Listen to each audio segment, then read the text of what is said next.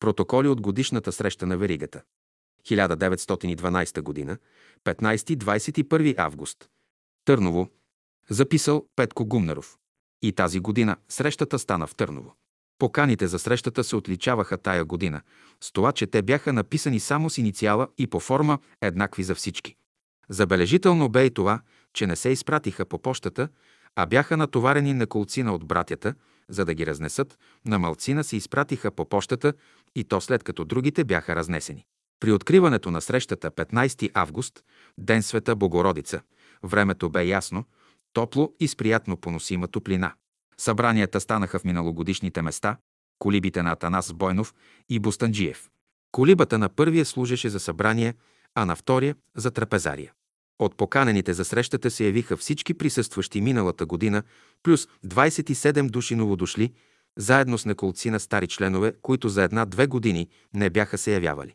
Не се явиха само двама, числящи се във веригата за тази година – Серафим Шиваров от Бълчик, Варненско и Стефан Чалгаджиян от Пловдив. Изброени са присъсъващите на събора. Списъкът може да се прочете в 11 том на изгревите. 15 август – Света Богородица. Горе изброените 63 души, поименно повикани, влязохме в заседателния салон, дето всеки зае мястото си по указание от господин Дънов, и то около отговарящата на числеността ни във форма на правоъгълник маса, покрита с бял ленен плат, върху която бе проточена морава лента. На източната страна на салона личаха отдясно ликът на Спасителя, под който бе поставено знамето на веригата, поясняващо духовната и вечна еволюция. Над тия две картини имаше портокалена лента. Отдясно бе поставен даденият миналата година пентаграм, поясняващ петте велики добродетели, над който също имаше портокалена лента.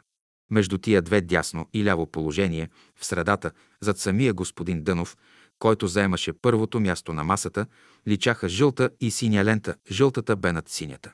Точно в 10 и половина часа съставане на крака и дигане на ръце се помолихме с добрата молитва и спяхме Тебе поем и господин Дънов възгласи. Аз ви поздравлявам от Господа като добре дошли. Речта, която сега ще започна да ви давам, е чисто Божие Слово, предавано, говорено и опитано от хиляди години. То са стихове от книгата Господня, така систематически извадени и наредени, щото при внимателно и благоговейно прочитане произвеждат всичките краски, необходимо нужни за духовното ваше подигане и усъвършенстване в пътя Господен. Аз ще ви прочета всичко, което Духът е стъкмил за вас. И това, което тук прочета, ще се сформирува и отпечати в особена книжка, която ще ви се даде за упражнение. В тая книжка подробно и ясно ще се подредят не само стиховете, но още и краските с разните добродетели, които предизвикват и образуват трептенията на тия стихове. Тук господин Дънов започна да чете стиховете, които възпроизвеждат лъчите на червената и портокалената краска. Тази е книгата под наслов «Краски». И след като изпяхме всички Воскресение Твое и Великото славословие, господин Дънов добави. Аз искам да образуваме силна вълна от седемте цвята, защото Христос е близо на физическото поле и Той присъства тази година. И всички тези неща, тези стихов са извадени по Неговото ръководство. Затова винаги, когато ги употребявате, Господ ще ви бъде на помощ. Всичките тия неща са Негови думи и когато вие започнете да работите с тях, вие ще имате сила. Но първо трябва да се очистите от греха. Тази година ще вържем всичките духове, които спъват. Това е желанието на Христа, защото ако не ги върже Христос, разногласие постоянно ще има. Ние сме станали смешни пред небето и за това трябва да се събудим. Днес присъстват много наши братя. Присъства госпожа Казакова, доктор Миркович, Иван Рилски, Пайси.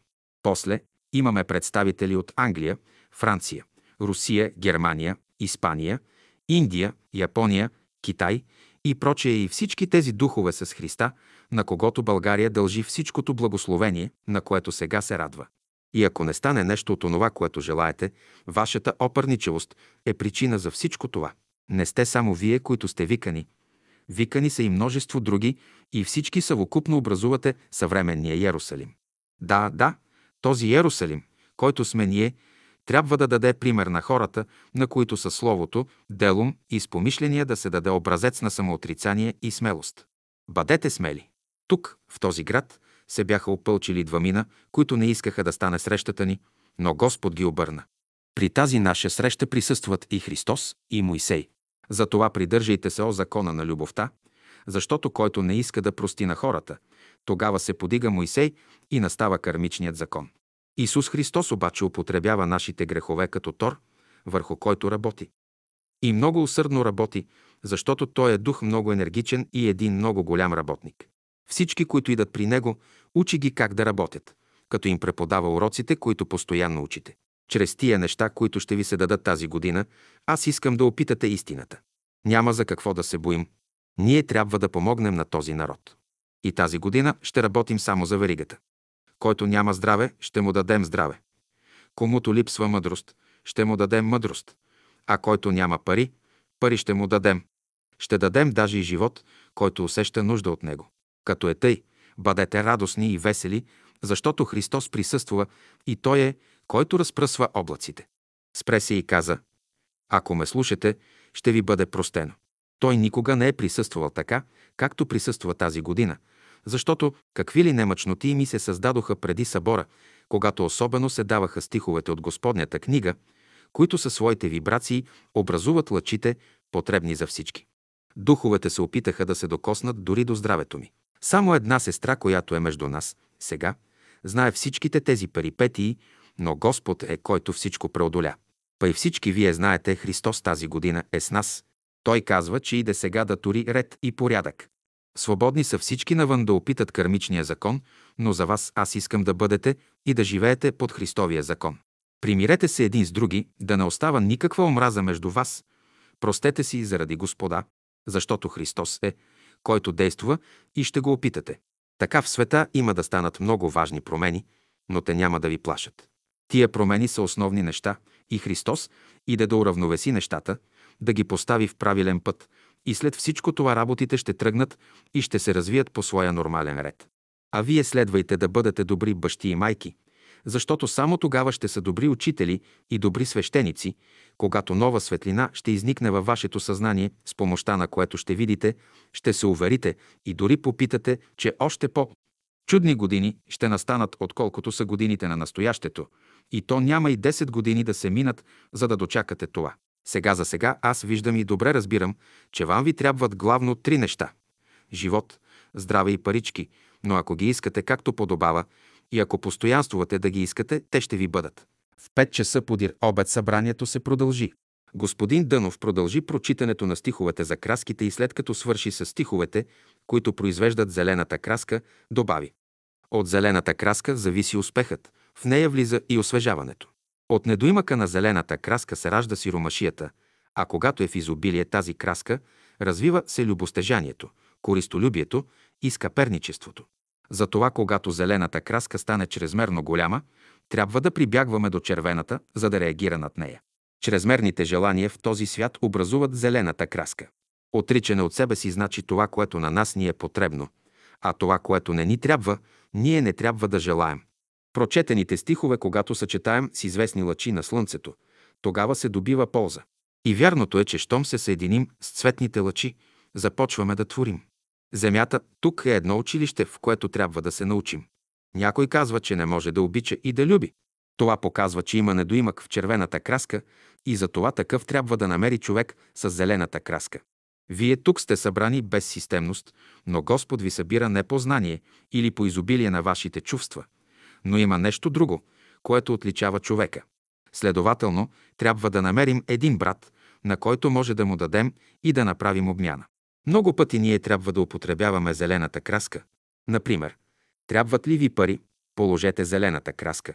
Причината да търсим да обичаме е, че имаме излишък от зелената краска. А в зелената краска е органът на развитието, на растежа. Когато ние искаме да растем, тази краска трябва да я приемем във всичките и степени. И така, всичките спорове са в недоимъка на краските. Който мрази, има недоимък от червената краска. Нека ние използваме светлината, защото всичко зависи от светлината, която е необходима за живота и през която ще прекараме всичките краски и тогава ще се обединят седемте духа и човек ще се върне към първоначалния източник. Затова Исус Христос слезе, за да научи човека. Сега ние трябва да употребим тия уроци – Христос иска по един много прост начин да употребите тия краски. Да кажем, че някой от вас мрази. Той ще прочете тази краска, тия стихове, които ще му доставят любов. Само, че трябва да знаем как да употребяваме тия стихове и краски, защото много пъти употребяваме смирението, например, но не сме имали закон да ни ръководи. И сега Христос иска по този прост закон да ни научи да съчетаем нещата и да се ползваме. По светлината изобщо излизат всички добри духове. Божествените духове. И те слизат сутрин, а вечер по същия път отиват при Бога. По всичките ваши мисли и желания тази вечер се привършват сметките и в небето знаят дали имате да вземате или да давате. Така трябва ние да разбираме Христовото учение, че Христос духа и това духа не се превърнало на светлина, а пък светлината на живот. Тъмно-червената краска рисува активността. В духовния живот винаги трябва да саждаме по нещо, тогава ще получаваме. Всеки ден да използваме случаите, защото много пъти божествените черти се реализират и Христос дохожда да ни посочи този прост начин на приложение за наше улеснение. Той дойде в света да донесе нова светлина, да озари умовете на хората, които все не му дължат за всевъзможната просвета и култура. Числото 7 навсякъде е преобладаващо и винаги е божествено. Библията е една книга, по-видимо му като че ли разхвърлена, но ние нямаме друга книга като нея, защото в нея има всичките цветове, за които ще има да стане дума в книжката, която ще се отпечати. Даже съдържа още три други цвята. Някой човек казва, например, че не мога да обичам. Но като му дадем червената краска, виждаме, че неговото състояние се изменя. От това се обяснява и обстоятелството, че като четем тая книга, задоволява по един чуден начин копнежите, които имаме.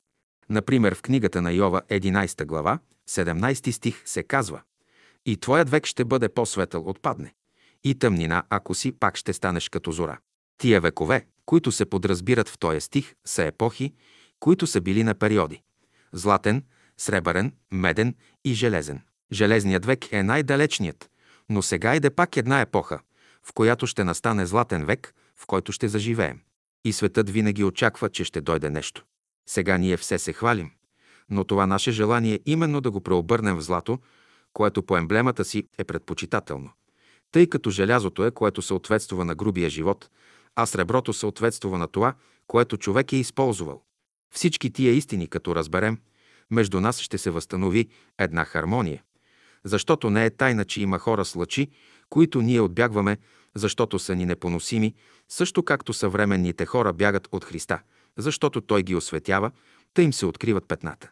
А ние няма защо да се боим от Христа, защото Той е нашият приятел. На нас се вижда всичко разхвърлено, грубо и безсмислено. Затова трябва да започнем от видимото към невидимото. Често пъти разправят за астралното тяло. Такива аз питам. Разбират ли тяхното физическо тяло? И ако него достатъчно не разбират, какво ще знаят за астралното? Например, тялото на Иван Рилски има известен обем. Но можем ли определи обема на невидимото негово тяло? Ние имаме всичките неща в физическото тяло и не бива да искаме да се освободим от физическото си тяло. А духовното тяло, което сега се сформирува, трябва да се ползва от това, което му се дава физическото тяло, е свързано с всичката материя. И то е ключът. Чрез него ние сме в съприкосновение с физическия свят. Чрез тялото си ние влизаме във видимата природа, за да се ползваме от нея. Никой не бива да се сважда със своето тяло, та каквото и да ето. Така някой казва, глупав съм. Но дайте на такъв жълтата краска и ще видите, че ще стане по-добър. Значи на такъв липсва краската, която му е необходима. И тъй с тия стихове, които се дават, ще можем да работим върху нашето сърце. Например, що е страх? Той е излишък от портокалената краска. Ние често плачем за някой умрял, но ако се изпитаме по-основно, ще видим, че ние сме плакали не защото нашият ближен си е отишъл, но защото съществуванието на заминалия ни е доставило удоволствие и удоволствието е, за което плачем. Та, този прост начин ще употребим сега. Написаните стихове от Библията са лъчите на светлината и нея ние ще използваме. И ще започнем от ума към тялото си. То е Христовият закон и Духът ще ви каже и открие по-дълбоките работи в живота, които работи не се казват, а ще се дадат непосредствено чрез Духа. Защото основните работи в Библията са скрити в природата, в нашата душа, която е едно божествено съкровище. И повтарям, животът не е сам по себе си прост и лесно можем да го придобием. Всички да отворим прозореца на нашата душа, та да може да влезе светлината и я озари. Тък му тия работи Христос иска да урегулира и тази именно схема, която ви се дава, ще ви направи свободни. Някои от вас са богати с червената краска, но пък някои от вас са такива, че им липсват някои краски. Червената краска е емблема на любовта, която има известни вибрации. Върху любовта се градят всичките краски, защото от една страна тя действува положително, а от друга страна влиянията и са негативни. Щом Христос е с нас, не бива да ни е страх и ако не стане той основен тон, други неща ще го заместят. Всички наши действия много често трябва да се нагласяват по основния тон на червената краска – любовта. Да, любовта е краска и който не я е виждал, не знае и не може да знае, що е любов. Вяра. Що е вяра? Тя е пътеводител на тези, които грешат. Но когато се примирим с Бога, ние ходим с виждане и тогава ще познаем розовата краска, в която Христос живее. И аз искам всички да видите основната краска, в която Христос живее. Не трябва да хвърляме разните отражения върху Господа, защото често пъти става това, а сетне се молим. Господи, помогни ни, ние сме грешници. Да, грешници, които не могат да се ползват от дадени добродетели. Пък и да иска, не може, защото грешният човек е глупав човек, а умният човек не греши, защото знае последствията, затова именно е умен. Христос е, който чака, за да ни покаже принципите, които обхващат живота и които принципи са от твърде съществено естество. Така нам е потребно най-вече да намерим основния тон, в който всичките духове живеят, и тогава няма да има никакво разделение. Нужна е жертва от наша страна. Трябва да положим телата си, сърцата си, умовете си, душата си, духа си да бъдат свободни. Сърцето, умът и тялото – това са богатства, дадени от Бога. Та за това Господ трябва да дойде да огради нашата земя, та достойно да можем да работим. А напротив, когато нямаме тия богатства, усещаме пустота и униние. Проче, сега се дава това, та всички, които искате да работите, да приложите тия правила. Исус Христос е, който иска да ги приложите, и това е първият урок, който ви се дава, и този, който приема да го изпълни, ще му го дадем. Само, че такъв да внимава, защото в случай, че не изпълнява този урок, ще има тъкмо обратна сила, ще послужи за проклятие. А при раздаването на стиховете, образуващи лъчите, които ви са потребни, ще посочи всеки го по-отделно какво трябва да чете според нуждата, която има. Христос ви дава много прост метод и вие непременно ще трябва да го приложите, защото е метод прост. Йогите, например, са които имат много сложни методи, но този, който се дава вам, е прост. Метод като Христовия нигде няма да намерите, защото последната врата е Христос. А неприятностите, които ни се случват, нека не ни смущават, а да се радваме за тях. Господ е между нас, Той ни слуша, радва ни се и ни обича. Тази наредба не съм я дала аз, а я дава Господ за вас и за това вие трябва да мислите за Неговата любов, която да виждате във всяко едно лице. Господ ви изпитва и вие слушате гласа му. Ние сме се събрали в тия няколко деня, за да се ползваме и като се пръснем по домовете си, да работим, да обичаме всичките.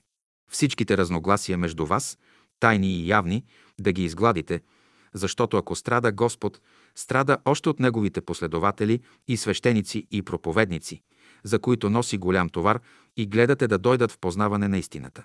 Ако страдаме в живота, то е защото много пъти си причиняваме ненужни рани.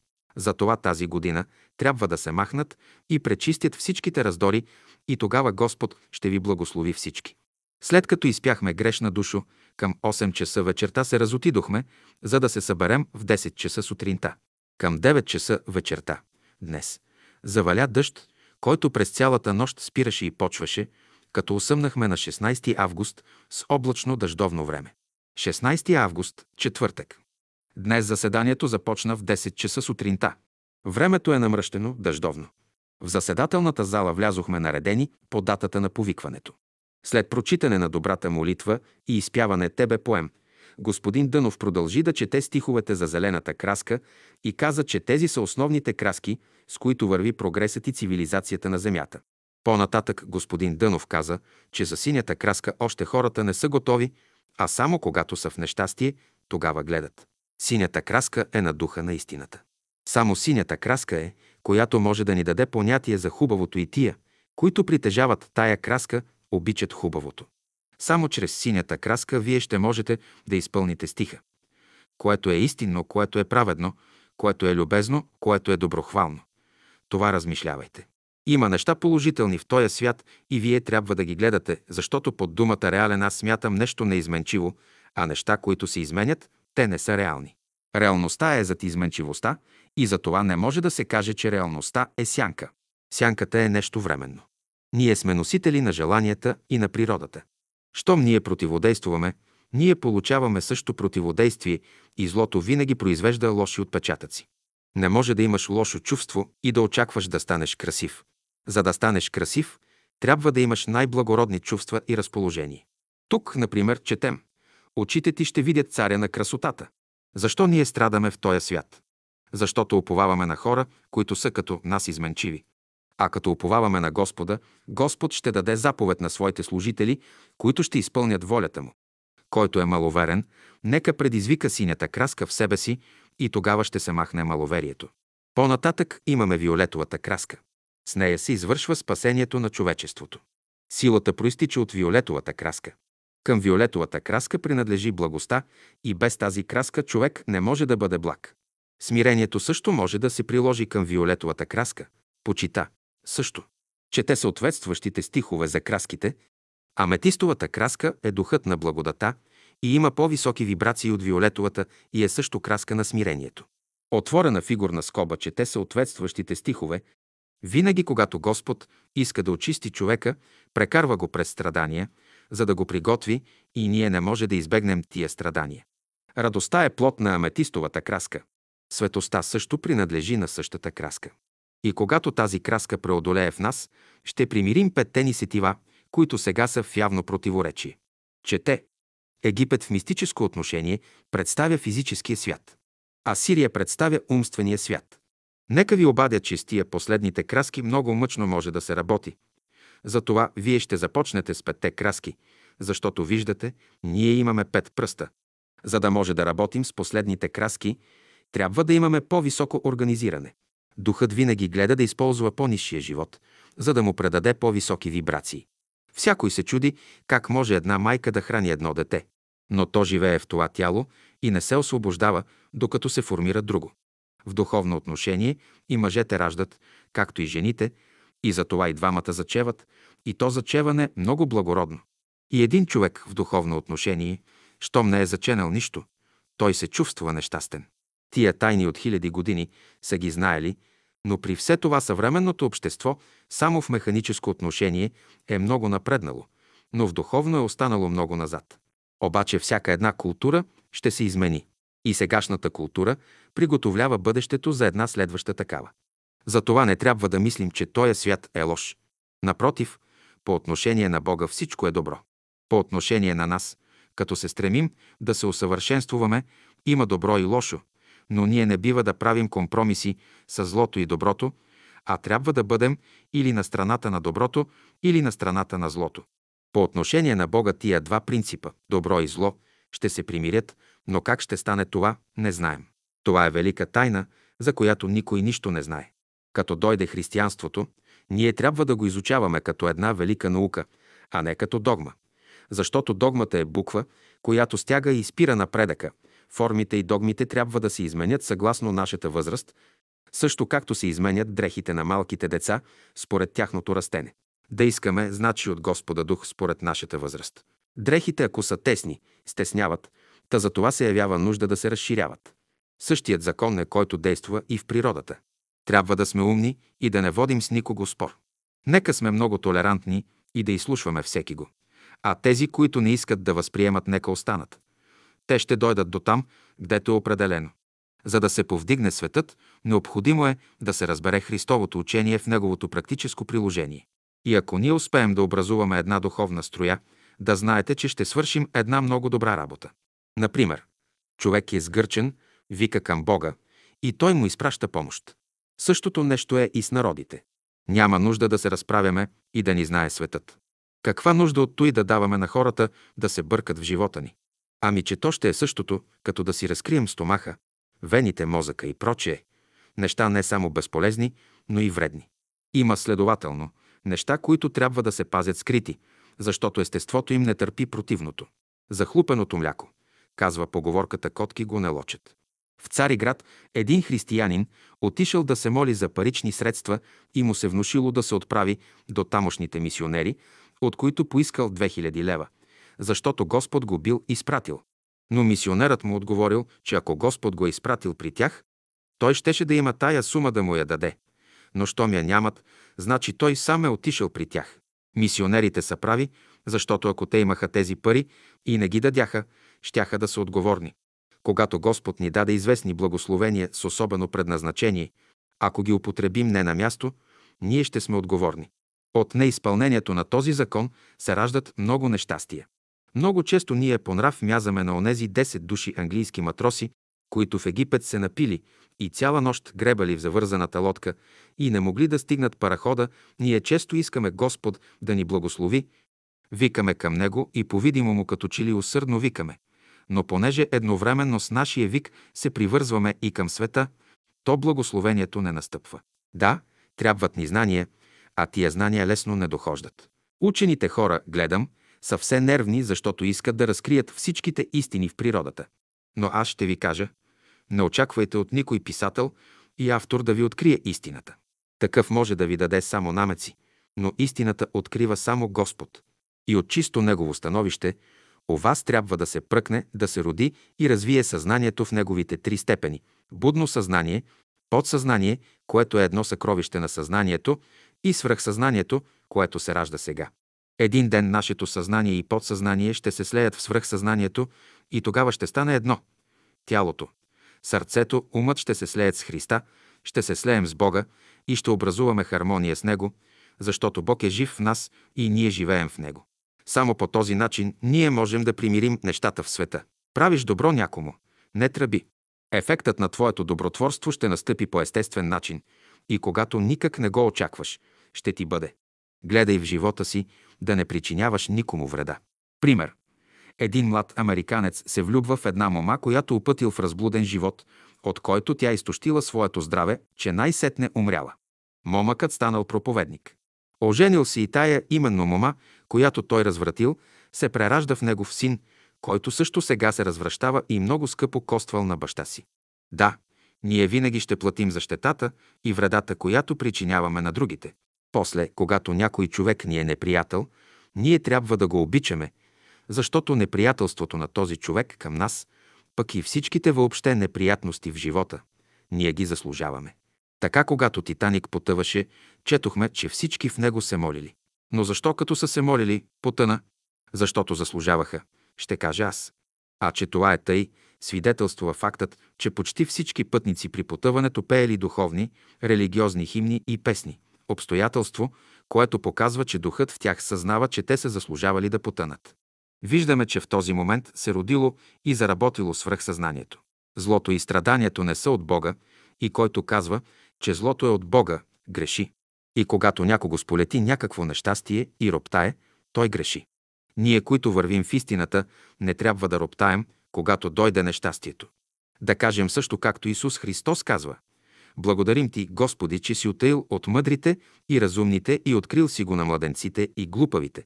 И действително, мъдростта в света прилича на мехур, който щом надуеш, унищожава се. Когато хората започнат да ви хвалят, съветвам ви. Молете се да ви избави Господ от изкушението. Прочутият американски проповедник Муди, който неотдавна се помина, винаги е казвал, че е дяволска работа похвалата, която очи в очи му иде от хората след някоя блестяща реч и проповед. Дяволът е който хвали, казва Муди, и затова никога не е приемал да го хвалят. Но когато пък се е смирявал, той се равнява на всичките висоти на небето. Христос е казал на своите ученици да не търсите слава от человеците, а от Бога. А знаем, че Христос е дошъл да ни каже истинския смисъл на живота, как именно трябва да живеем и за това ние трябва да приложим в живота Христовото учение по един нагледен начин. Още много работи бих могъл да ви кажа, но Соломон казва, че от много говорене няма полза. Изпяхме достойно ест, и с нами и Бог, и ни се съобщи, че събранието ще продължи до вечера в 6 часа. Забележка. На обед към 1 часа, когато всички обядвахме под нарочно стъкмения дървен покрив, заваля дъжд, наставахме всички и се оттеглихме на сушина под сайваните на Бостанджиевата къща, пейки почти всички хвалебни религиозни песни. Подир обед в 6 часа събранието започнахме с добрата молитва и с песента «Тебе поем» и да изправи ся молитва моя. Господин Дънов, след като покани, та всички изказахме по един стих от писанието, прочете стиха. Винаги се радвайте, за всичко благодарете, каза. Искам да зная кой е най-важният въпрос, който ви занимава тая вечер. След като някой от нас отговорихме по нещо, господин Дънов каза.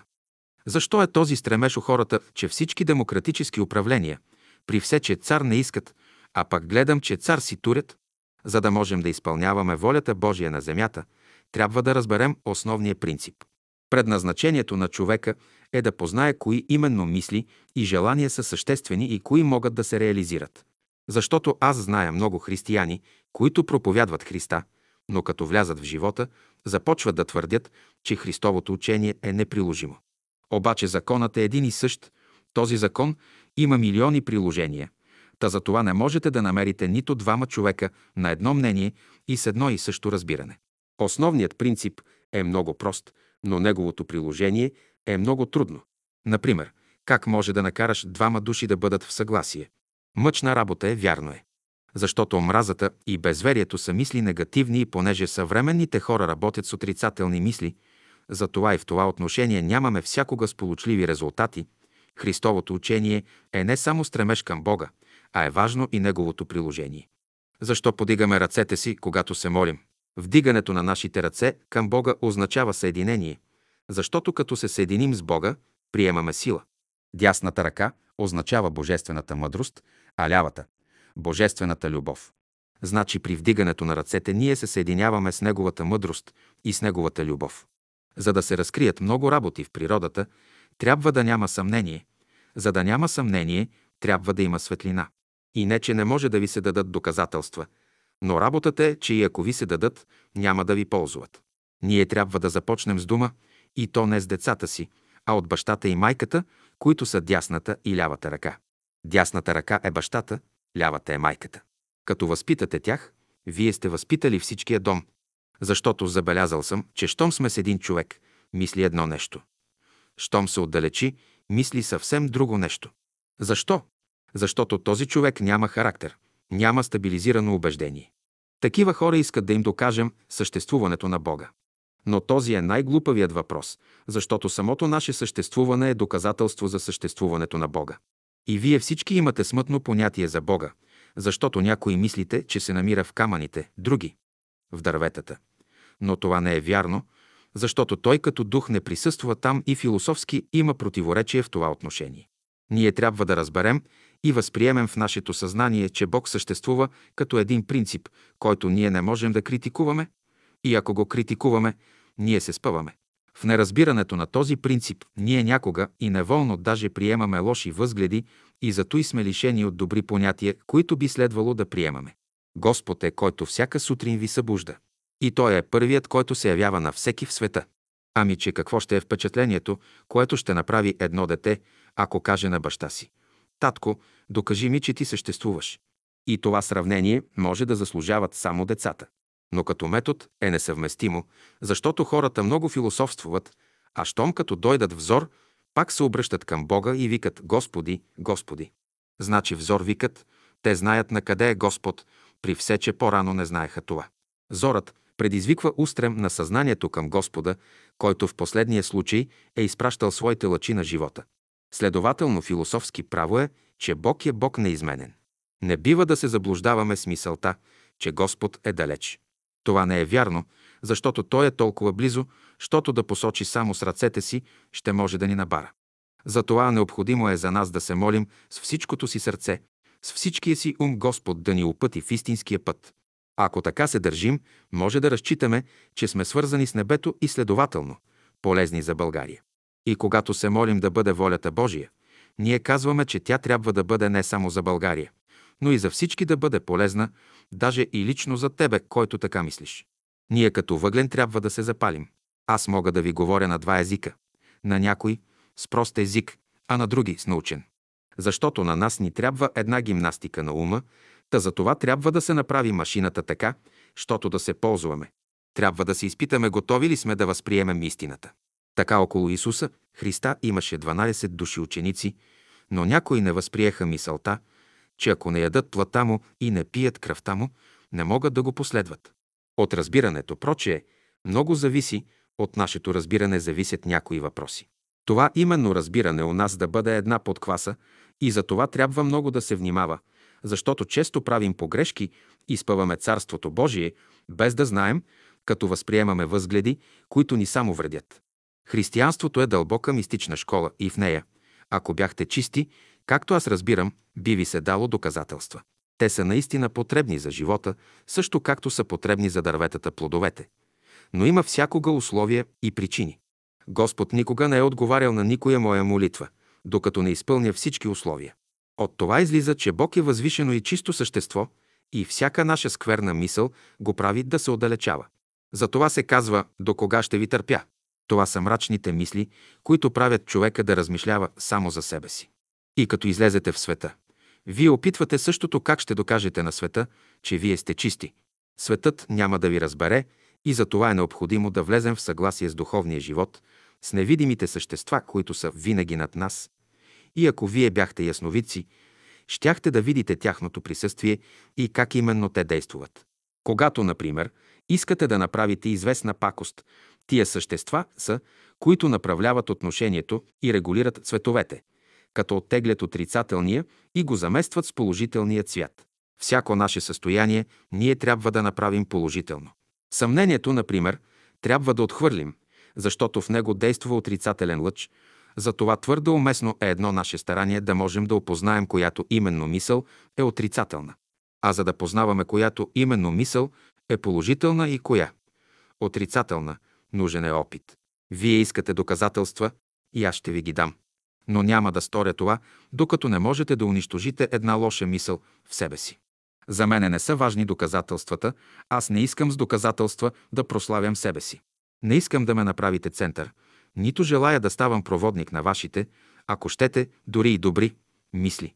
Не искам да изпъква във вашия ум някой си господин Дънов, а онова, което желая, то е вие да познаете Господа, защото аз имам и взимам участие във всичките му работи. И ако не вярвате в мене, вярвайте в Неговото Слово. Човек, който иска доказателства, трябва да повярва в Христа и ще прави чудеса по-големи, отколкото Той е правил. Всички се стремете към добри мисли и само тогава се бих помолил за вас и бих ви дал доказателствата, които искате. Тогава ще изчезне антагонизмът между вас и самия мене, защото сега, както е положението, аз се стремя в една посока, а вие се стремите в друга посока и докато не сме аз и вие в една посока, никога не можем да се разберем и вие никога не можете да приемете доказателствата, които искате. А като разберем всичко това, всичко ще се оправи, защото всъщност какво виждаме? Като започне да страда някой, думаме «Ха така, хак му е». А пък като дойде ние да го опитаме, виждаме, че не е така, както сме желали на хората. Така си отива и върви светът. Но аз ви желая на всички да отивате и вървите в пътя, който аз ви препоръчвам, защото само тогава ще можете да се ползвате от упражненията, които ще ви се дадат посредством четивото на даваните стихове от книгата Господня за лъчите и краските. В нашето общество има три закона, които ни свързват. Първият закон е да възлюбиш Господа Бога Твоего с всичкото си сърце, ум, воля и душа. Вторият закон е да възлюбиш ближния си като себе си. А третият закон е да бъдеш съвършен, както Отец наш е съвършен. Тия са трите закона, на които почива всичко и нас тук нищо друго не ни свързва, освен тези закони. Във всички ваши работи вие трябва да действате в тази посока, защото иначе няма да сполучите. Всеки един страх и съмнение трябва да изчезне, а те ще изчезнат, когато разберем тази именно безгранична любов. Някога аз казвам на Бога, че аз ще понеса всичко и Божията любов изисква да понеса всичко, защото тази любов има това свойство, щото да преобръща злото на добро. Следователно, когато кажем Господи, заради Тебе съм готов, да знаете, че тогава именно Господ твори. Аз съм проверил този закон и зная, че той действа в нас и ако ние не сме в съгласие, никакво обещание не може да се изпълни. Божествената любов не търпи съмнение.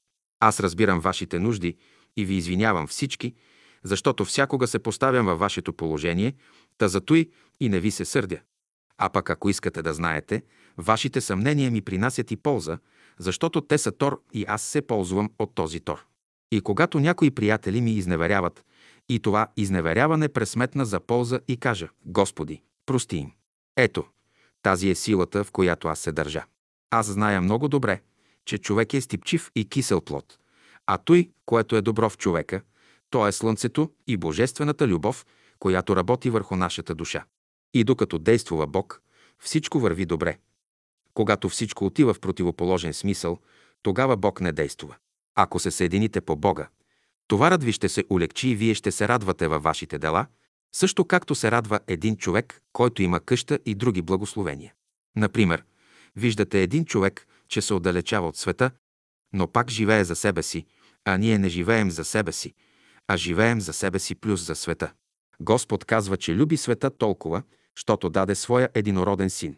И като знаем тази именно любов, тогава ще се ползваме и като пренесем тази любов на тези гладни хора, ще се ползват и те, и другите.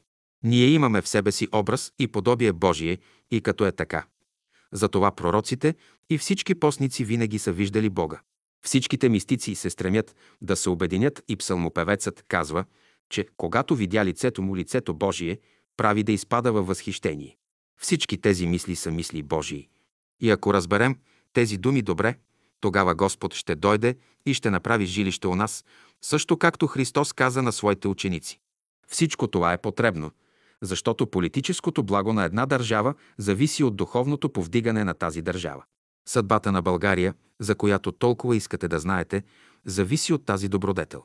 Нас сега, като ни питат, ще кажем, че и този народ си има своите рани и ако такова е нашето понятие, то преди да искаме нашето право, прилично е да научим нашето задължение спрямо Бога и тук именно е най-същественото.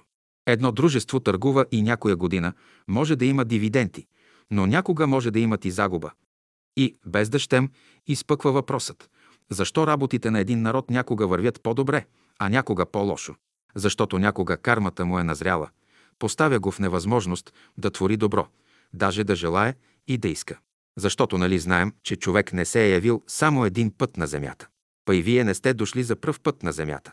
Само, че някои от вас сте по-напреднали, а някои са останали на дире. Самият ваш стремеж, че вие искате да бъдете религиозни, показва, че духът у вас усеща, че иде, че настъпва нещо важно. Та, вие сте между този народ, да работите за неговото подигане. Спрямо българския народ, ние трябва да бъдем изправни в сметките си, защото същевременно и той ни прави една услуга, за която ние трябва да сме задължени да му бъдем благодарни. Ами, че преди всичко този народ ни помогна да можем да порастем духовно, защото ако отидем в друг народ, ще ни познаят какви стоки сме, няма да ни допуснат, понеже ще намерят, че в минало време сме били двоеумни, двоелични и ще ни настанят на подобаещо място. Този път, и с който вървим, ни изпитват. И някои от вас са изгубили в подвига, та трябват им още 10 години, за да постигнат това, което бяха спечелили.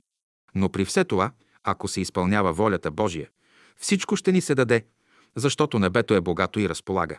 Ако страдаме, боледуваме, то е, защото сме опърничеви и строптиви, упорити своенравни.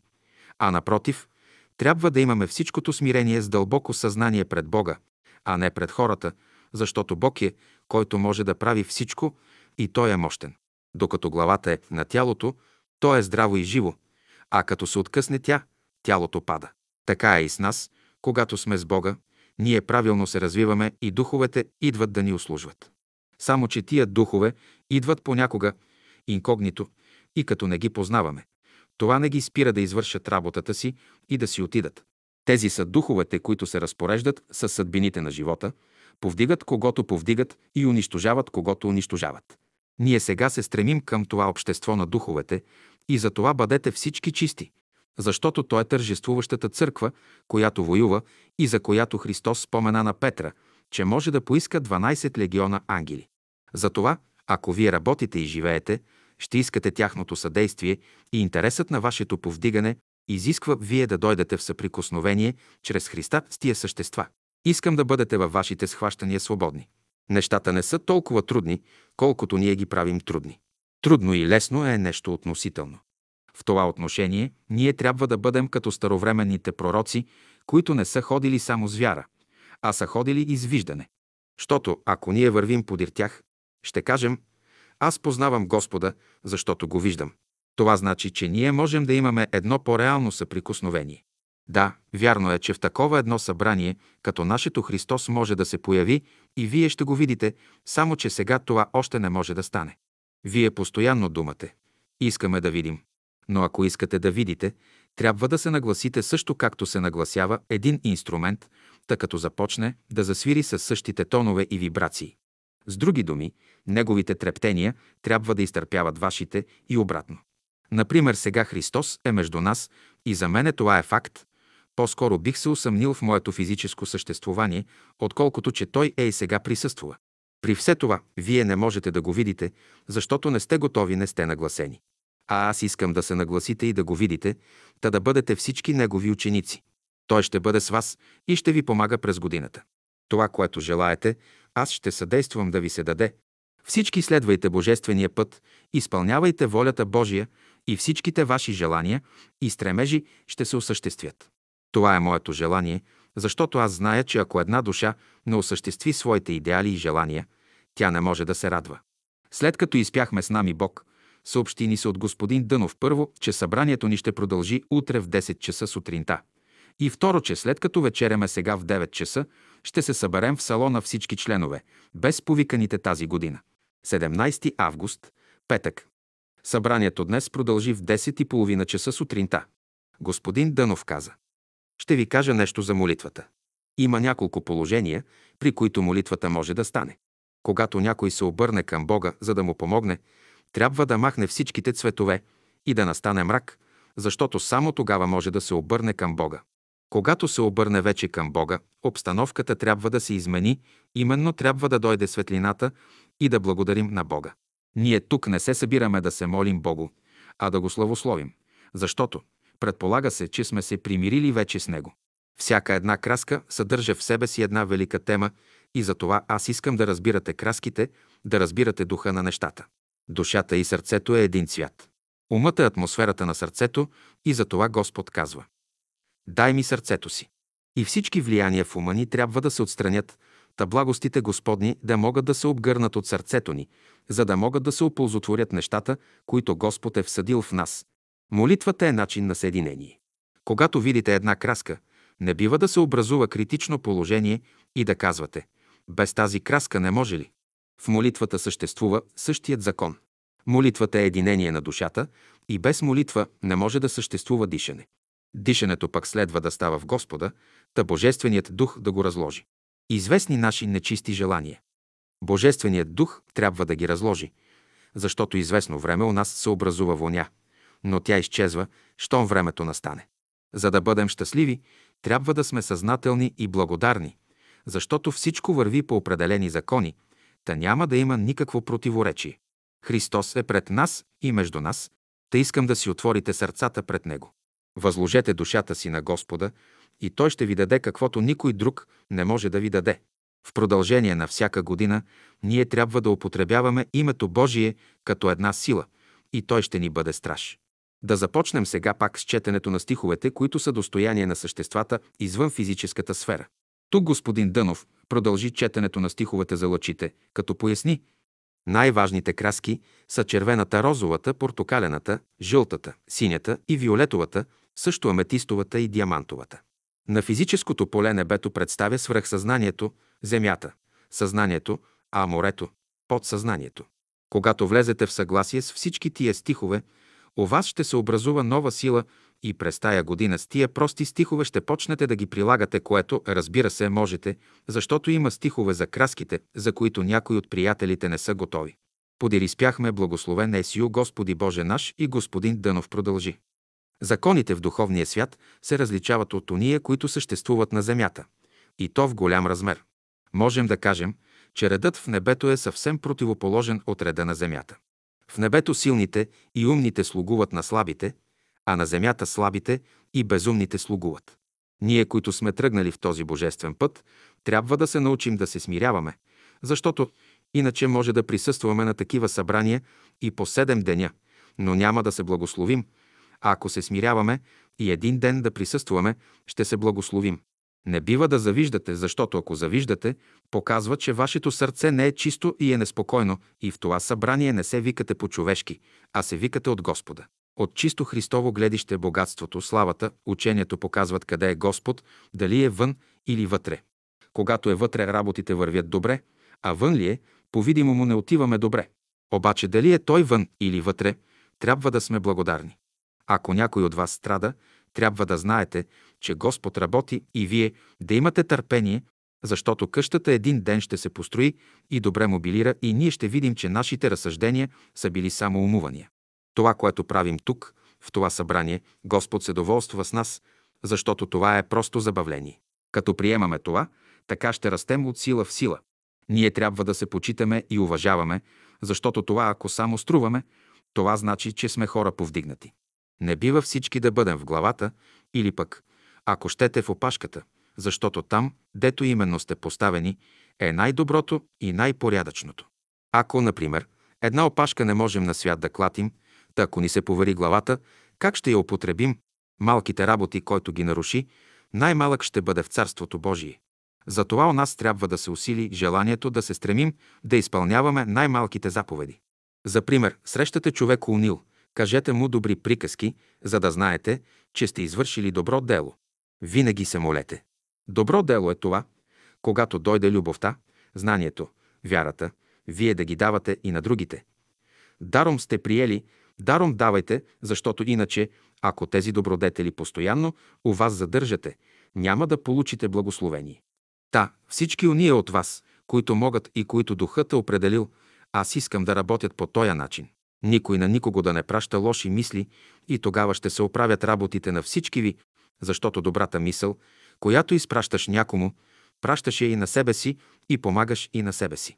Когато някой иска да се обърне към Бога по отношение на неговите сделки, той за това трябва да се обърне сам, а ако иска съдействие, трябва да има молитва от двама или трима. Затова, ако искаме да извършим нещо, ние сами не можем да се молим, а трябва да са най-малко двама или трима. Двамата – това са два полюса – положителен и отрицателен, а третият е направлението, в което трябва да се движат тези сили. Ако са трима, образува се триъгълник и молбата се счита за принесена. За да се постигне някоя цел, необходими са трима да се молят. А причината, за която ние не успяваме, е защото ние искаме сами да работим, затова и сами се молим. По причина на нашето грехопадане ние сме се отдалечили от Бога и то показва едно състояние, което причинява страдание. Следователно, законът към нас действа чрез страдание, след което обязателно настъпва и радост. И радостта има голяма сила, защото ако тя дойде във всичките си вибрации, може да ви стопи, та вместо нея ще почувствате скръп. Когато обаче сте готови, усещате радост съвременния живот Господ всяка заран слиза от небето и с него идват множество възвишени духове, които всички ни пригласяват към работа в живота и ние усещаме радост и отеха. Когато, напротив, отдалечили се Господ, усещаме униние и всевъзможни неразположения. У нас, както виждате, постоянно става ден и нощ. Скръпта – това е нощта, а радостта се образува от противоположното на нея. Всички вие още сега сте ученици, а когато станете зидари, Господ ще ви тури на някоя по-сериозна работа, за каквато за сега още не сте готови. Затова нека започнем с смирението. Някои от вас сте готови за твърда храна, но някои се нуждаете още от хранене с мляко. И затова, когато виждате, че някой от вас гложди твърд кокъл, не дейте му завижда. През тази година ще се отправим мислено към всички приятели, за да се повдигнат. Около нас има много работи и колкото сме събрани, ако работим, едва половината от тази работа ще се свърши. Но Господ ще си намери работниците и за това ние няма да се боим. В сърцето си трябва да имаме мир. Тази година дяволът е впрегнат, турил съм му юзди, рита и хапе, затова към задните му крака и устата му не се подвизавайте. А ако има нещо да му говорите, не говорете нему, говорете на този, който е върху него. От дявола се учете на ум, защото той е постоянен и ако го изпъдиш от едната си врата, той влиза от другата. Много е прилежен и постоянен. Не се обесърчавайте никога. Този е урокът, който ние може да научим от него. Никога не кълнете духовете, а винаги казвайте Господи, този дух, който ме изкушава, впрегни го на работа или ми помогни, щото аз да се отдалеча от него. Да не забравяме, че много пъти ние сами си влизаме при дявола и думаме Господ да ни изведе от него, да ни избави, като че ли той ни е изпратил при него. Ами че хубаво, излезте си. Ще ви кажа. Защо сами вие влизате при него? Да туриш ред и порядък в неговия дом ли? Това не можете да сторите. Никога не примамвайте дявола. Защото понякога ние сами го търсим. Желанието ми е добре да разберете тия думи и тяхното значение, че да се ползвате. Сега се заемете да приложите тези прости неща, които след закриване на събора ще ви се дадат, защото тесният път за Царството Божие в България сега трябва да се проправи. Тоя път не е правен и ние сме пратени да минем, за да го проправим. Тоя път е буренясъл, затова трябва да минем през него, за да се оправи и стане добър. Това е алегория, което ви говоря, а на научен език значи да се подобрят условията на земята. Но както и да е, да не се боим, защото други са, които воюват за нас. Аз зная, че за много работи се интересувате, но не бива да бързате. Аз ще избера много лесен метод. И най-лесният метод за следване Господа по избраните неща по книгата Господня и този метод е най-малко опасен, защото има свети и угодници в места, дето изуване на обущата е потребно, за да влезем там. Да, и друго има. Има места, дето и ангелите даже изуват обущата, а ние, човешките синове, гледаме на тия места без благоговение. И то защото сме човеци. Искате знание, богатство и чест. Искате ги, защото сте човеци и понеже ги искате, ето те ще дойдат, но ще дойдат по особен път и при особени обстоятелства. От всичката наша опитност ние трябва да черпим уроци. На въпроса на Симеон Драганов господин Дънов отговори. Страданията това са пране, което се допуща за изчистване на душата. В 6 часа и половина подир обед събранието продължи. След прочитането на славата и добрата молитва и след като пяхме Тебе поем «Свят, свят», Господ Саваот и ангел вопиюще, господин Дънов каза следното слово. Когато се ражда едно дете, кой е първият импулс, който се появява в него? То търси майка си, за да се нахрани. Значи между майката и детето има известни отношения. Същият закон е, когато един човек се новороди, когато в него се роди новото съзнание, той прави същото. Когато детето излезе из отробата, то плаче, защото като е дошло в света, който реагира на него. То със своя плач иска да каже, че съжалява, че е оставило другия свят и дошло тука. Така сме ние. Когато влезем в новия живот, той започва да реагира върху нас, защото започваме да изучаваме кои неща са разположени добре и кои не са. Защото в света има два стремежа. Единият нагоре, а другият надолу. Първото нещо е ние да придобием храната, защото без нея не можем да съществуваме. Между физическия свят и духовния, които си мязат и са еднакви по устройство и наредба, няма разлика, защото и двата свята са направени от твърда материя, която е чиста, кристална и в нея не става изменение. Измененията, които съществуват, те са четирите стъпки, четири други свята, в които ние прогресираме и в тия четири полета материята постоянно се мени. Всяка душа трябва да премине през тия четири полета, които ние имаме в квадрата. Защото виждаме, има човек два крака и две ръце, а от това излиза, че две от тия полета са положителни и две отрицателни. Физическият свят е най-старият и в него се намират всичките богатства. И духове, които са от този свят, не могат да стоят в небето и често дохождат в материалния свят, да работят и след като работят милиони години, връщат се пак в небето. Следователно, необходимо е за нашето развитие да дохождаме на физическото поле, за да работим. Често духовният свят е атмосфера на физическия свят. И когато един човек се намери при дървото на живота, трябва да знае в коя част е в клоните или в корените. Защото ако сме в корените, имаме една служба, а ако сме в клоните, имаме друга служба. Така хората, които се намират в корените на живота, ако не изпълняват своята длъжност, то тези, които са в клоните, може да пострадат. Ето защо всеки човек трябва да работи за Бога тук, на земята. И тогава ще бъде в хармония с тези, които са в небето. Нашите желания и мисли, които се подигат у нас, отгоре оползотворяват, защото Господ работи с тях.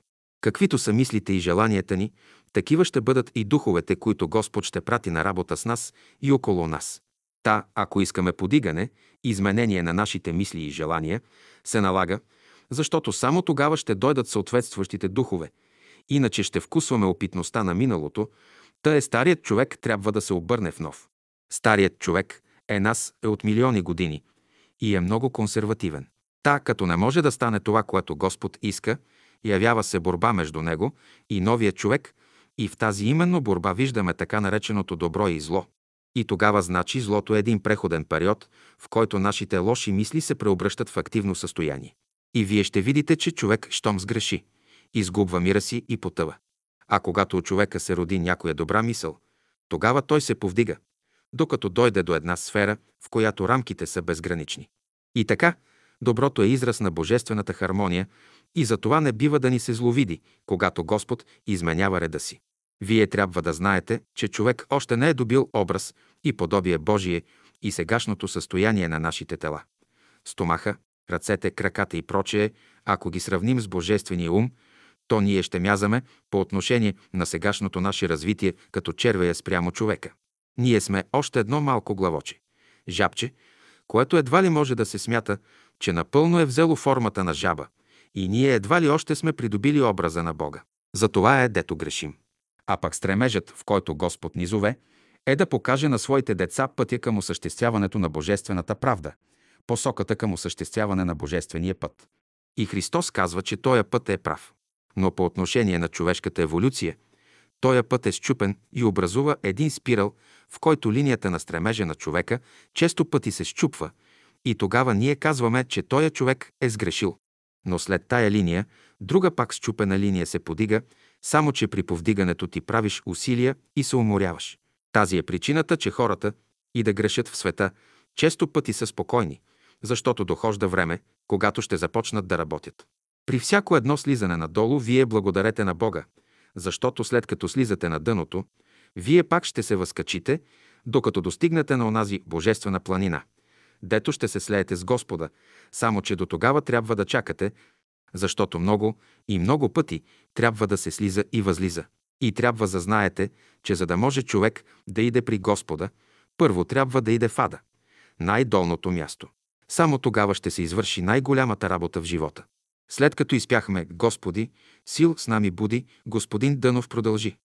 Тази беседа, която ви давам, не можете да я приложите в живота, но аз ви я давам, за да нямате страх в сърцето и да се избавите от този вечен кошмар в живота. Адът е една божествена пещ, велика работилница, отдето хората, като се върнат, поумняват и вече са много чисти. Който влезе веднъж в ада, излиза много чист. Разбира се, че всички няма да отидете в ада, а ще отидат само тия, които не се покоряват на Бога и не изпълняват заповедите му. Адът е място на най-силната работа и всички изкуства са все там измислени. Например, тези скорострелни уръдия, съставът на разните барути, запалителните и взривни вещества най-напред са измислени там и после са дошли тук, на земята. Но каквото и да е, както и да е, всичко си има смисъл в живота и от нищо не се плашете. Господ е дал свобода на хората, но ги държи отговорни. Когато искате да вършите нещо, премерете силите си и ако можете сполучливо да свършите нещо, не се ленете, а веднага пристъпете и изпълнете длъжността си, защото иначе попадате под отговорност. Разказва се, че във Франция имало заповед във войската за изпълнение на известно разпореждане, но някои офицери не искали да го изпълнят под предлог, че не може ли да сторят това, при все, че противното било право. Обаче след като им ударили по няколко плесници, тогава пристъпили и разбили неприятелския стан, за което се отнасяло разпореждането. В ада трябват работници и като нямат достатъчно такива, дохождат тук, на земята да ги въвеждат в ада, за да работят. А като отидат там, небето действително ги заставя да работят. Затова именно ние от известни прегрешения мъчно можем да се освободим. Като е тъй, щом разберете този закон, не се ловете надничари на ада, а станете надничари на небето. Лесно се влиза в ада, а мъчно се излиза, защото голяма и много е голяма дълбочината и се изискват хиляди години, докато се освободите. Вие не се плашете от лошите духове. И те са същества, искат да живеят. Често пъти и те са базиргияни и искат да живеят също както и хората от тоя сеят. Често пъти човек е много мързеливо същество и това го заставя да лъже и краде. Само тези, които не работят, те измислюват подобни работи. Пътят, по който сега вървим, е път твърде естествен, та за това не бива да се оплаквате от никаква работа. Човешкият живот е ограничен. Човек ще достигне до известен размер и тогава ще спре. Затова, колкото и да искате да работите, като изработите това, което е определено, ще спрете, защото в живота има прилив и отлив и по тая причина, когато дойдат дни на незгоди, неприятности и нещастия, тогава именно трябва да се подигнем. Нашата работа през тази година е да се използват благоприятните условия, които ще се дадат за работа. Тази година ще работите само лично върху себе си, за своето индивидуално развитие и за варигата. И на всичко онова, което е във вас най-благородно и възвишено. Но като дадете простор на всичко той, гледайте да избягвате закона на стълкновението. Не давайте място на никакво стълкновение, не допущайте такива. Колебания може да има, често пъти то е в реда на нещата. Но съмнение, ако допуснете, то вече да ви кажа е червей. Не бива да влизат във вашия ум мисли, например, дали следваме Господа и прочее, защото аз зная, че всички вие ще излезете от това блато, в което се намирате. Има хиляди ръце на ваши братя, които се простират от невидимия свят, за да ви помогнат. После не давайте съблазън на другите, бъдете искрени, не лъжете себе си, не лъжете и другите, защото лъжата е една маска. Бъдете честни, откровени спрямо вашите ближни. Докато стои лъжата с вас, тя е която ще ви спъне. Ние трябва да бъдем съвършено искрени и чисти. Не искам да кажа, че ние трябва да разправяме на всички хора какво ще вършим, а искам да кажа, че спрямо света ние трябва да сме затворени, също както зимно време затваряме цветята в цветарника, който има стъкла, които запазват положените в него цветя. Така на всяка добра мисъл дайте място в сърцето си и на всяка лоша мисъл не давайте място и я отхвърлете от себе си. На всеки добър човек дайте място при себе си, а на лошия само пожелайте да се поправи. Който иска да дойде между нас, нека си изуе обущата и нека се приближи. Не се отстранявайте, защото ще ви хванат, та ще платите капитала и лихвите. Вие имате работа с духове, които ви любят и на които се дължи цялата сегашна обстановка в природата около нас и в нас. Затова, като се казва да любим своите ближни, значи, че тези именно са нашите ближни, които са наши стари братя. Като е тъй, ние трябва да имаме най-добрите стремежи и желания. А като правите грешки, ще ви се прощават, но когато вече правите съзнателни грехове, те са, които мъчно се прощават. Никакви съзнателни грехове не правете и те да изчезнат дълбоко от вас. Това е желанието на Христа, който иска да ви помогне през тази година и ако го слушате, Той ще ви изведе, защото няма човешка душа, на която да не е помогнал. Той помага на другите, ще помогне и на вас. Затова вървете подир Него и ще осъществите вашите желания, само че вие спрямо Него трябва да бъдете верни, да бъдете изключително под Негово ръководство, та през годината да могат да ви се дадат някои внушения, от които да се ползвате. Ако започна да ви давам тия внушения и да ви опитвам, тогава ще спъна и мене, и вас, а като оставям тази работа на духа, тогава ще пестим и време, и енергия. А освен това повече ще се ползваме, когато духът действува. Аз ще ви дам общо опътване, не се страхувайте. Сдъвчете храната и оставете на стомаха да върши своята работа. По същия начин сдъвквайте и божественото учение, когато влезе у вас, сдъвквайте го и по-нататък оставете да се разнесе по цялата душа. Имайте здрави духовни зъби и здрави стомаси. Внимавайте с това, защото ни предстои да изправим погрешките на миналото. Вие всички заедно с мнози на други още сте спъвали този народ, та за това сте изпратени при него, за да се поправите. Тия ви грешки на миналото вие ще може да узнаете, но само ако ви пренесе човек в астралния свят. Вие сега имате всички добри желания да изправите миналото и мисля, че 500 тях години са ви дали достатъчно опитност, та вече няма нужда от опитност. Но тия са дълги работи, в които ако влезем, ще се намерим в много широка област и за това не бива да се засягат. Вие знаете, че в минало време вие сте били всички свещеници и като не сте изпълнили своята длъжност, сега идвате да я изпълните. А пък другите са ваши деца. Сегашните свещеници, които работят между българския народ, те са също ваши ученици. Понеже не сте изпълнили своята длъжност, Господ не ви дава да сте свещеници, а сте турени на страна, за да видите как и какво работят свещениците. Преди 6000 години вие сте били в Египет, гдето сте учили египетската мъдрост. Пратили са ви в този народ, за да го повдигнете, но понеже не сте изпълнили своята длъжност и спонапили сте се, та за това ви сформируват в тази верига, за да изправите своята погрешка. Вие сте се провинили в непослушание. Някои работи сте изпълнили много добре. но някои не сте и за това сега сте турени в това положение да ги изпълните. Вие не сте били от по-напред от този народ, а сте били в Египет, ходили сте с евреите из пустинята, ходили сте в Ханаан, преминали сте в Гърция, Рим, а след това се озовавате между славяните. Разбира се, пак ще кажа. Много от вашите длъжности сте изпълнили, а много не.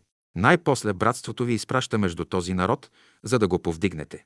Всички вие почти след като свършите работата си между славянството, ще отидете в Америка. Обаче всичко това ще бъде подир хиляди години, когато настане седмата раса. Най-напред Христос дойде тук да помогне на тези ангели, които се оплетоха тук. И те са тия, които са отказали да помогнат на човечеството.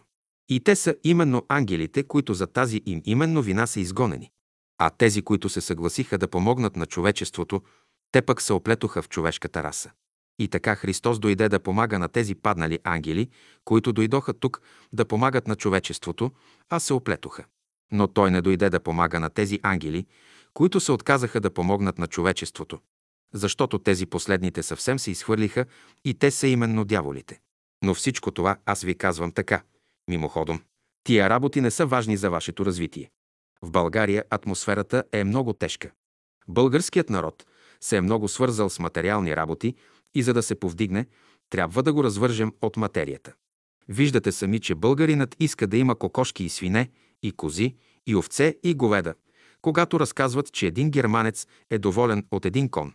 После, един германец е доволен от 50 декара земя да я работи и да поминава, когато българинът е недоволен от много повече. И тази е причината, гдето в България няма мистицизъм. Липсват ясновици и слухари. При всето и не гледайте, че ние сме едно малко мълцинство, защото достатъчно е много малко квасец, за да подкваси голямо количество мляко. Тази работа не е в множеството, а в качеството на нещата. Ние искаме да се възстанови изгубеното съзнание и щом се възстанови то, ще дойде и миналото знание и доброто ще изпъкне. Интересно е, че тези, които в миналото са ви спъвали, искат да ви спъват наново. И за това знайте, че всичките лоши мисли и желания и съмнения идат от тия лоши духове, които искат да ви спънат на нова сметка, но дръжте се. Вие не сте прости, нито сте от долно произхождение в миналото. Дързайте! Имайте и съхранявайте онова истинско знание и разбиране, че Христос, който ви е водил в миналото, ръководи ви и сега. Ние след като повдигнем хората, трябва да ги научим как да живеят. И всеки от вас ще си влезе в мястото, гдето е определено да работи. Но за да разбирате всичко добре, трябва да умрете, да умрете за греха, а да възкръснете за правдата и любовта. В 8 и половина часа се започна бдение, трима по трима до 12 часа през нощта и се продължи на следния ден от 7 до 9 часа сутринта. Докато траеше бдението, времето беше отлично. Нощта лунна, тихо, приятно, без вятър и без облаци, ясно. 18 август, събота. Събранието днес започна в 11 часа сутринта, защото започнатото от снощи бдение се продължи сутринта. Господин Дънов каза. Аз ще ви дам отделни наставления кой ден на коя краска съответствува, та да знаете кой ден до каква краска да прибягвате, за да се упражнявате, защото всеки един ден съответствува на известна краска. Тази година няма да постите, но в замяна на това в петъчен ден никога няма да ядете готвено, а ще минете само с малко сух хлебец и маслинки. Сутрин, обед и вечер може да ядете чай с маслини и то или по една, или по три. Знаете ли защо няма да постите? Защото Господ е с вас и понеже Той ще ви ръководи, не е нужен пост. Отпосле ще ви се каже редът на градовете, по които трябва да става моленето. 45 петъци ще употребите за членовете на веригата, а 7 петъка, които ви остават, в края ще се употребят за тези членове от веригата, които имат най-голяма нужда от помощ, та да им дадем всичкото наше съдействие. Той за петъка благословенията, проистичащи от нашата помощ, ще видим какво ще се прави, стига да има излишък. Така нека отбележа, че пак можем и при помагане на другите да си служим с краските. Така, когато искаме да помогнем, например, някому, който страда в материално отношение, ще употребим всички стихове, които са за зелената краска и тогава тия същества, които са в зелената краска, ще помогнат.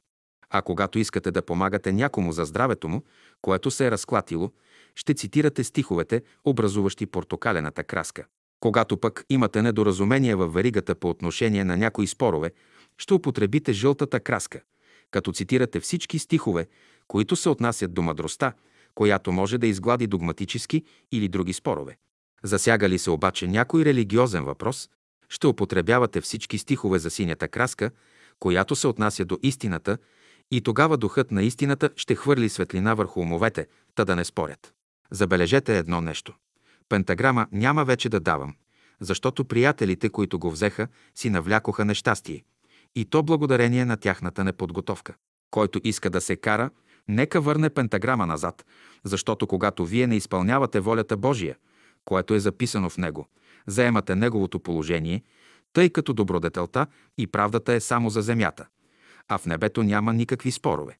Следователно, ако вие тия два принципа ги внасяте в небето, внасяте ги повече или по-малко, освен една анархия, защото там само добродетел и правда съществуват.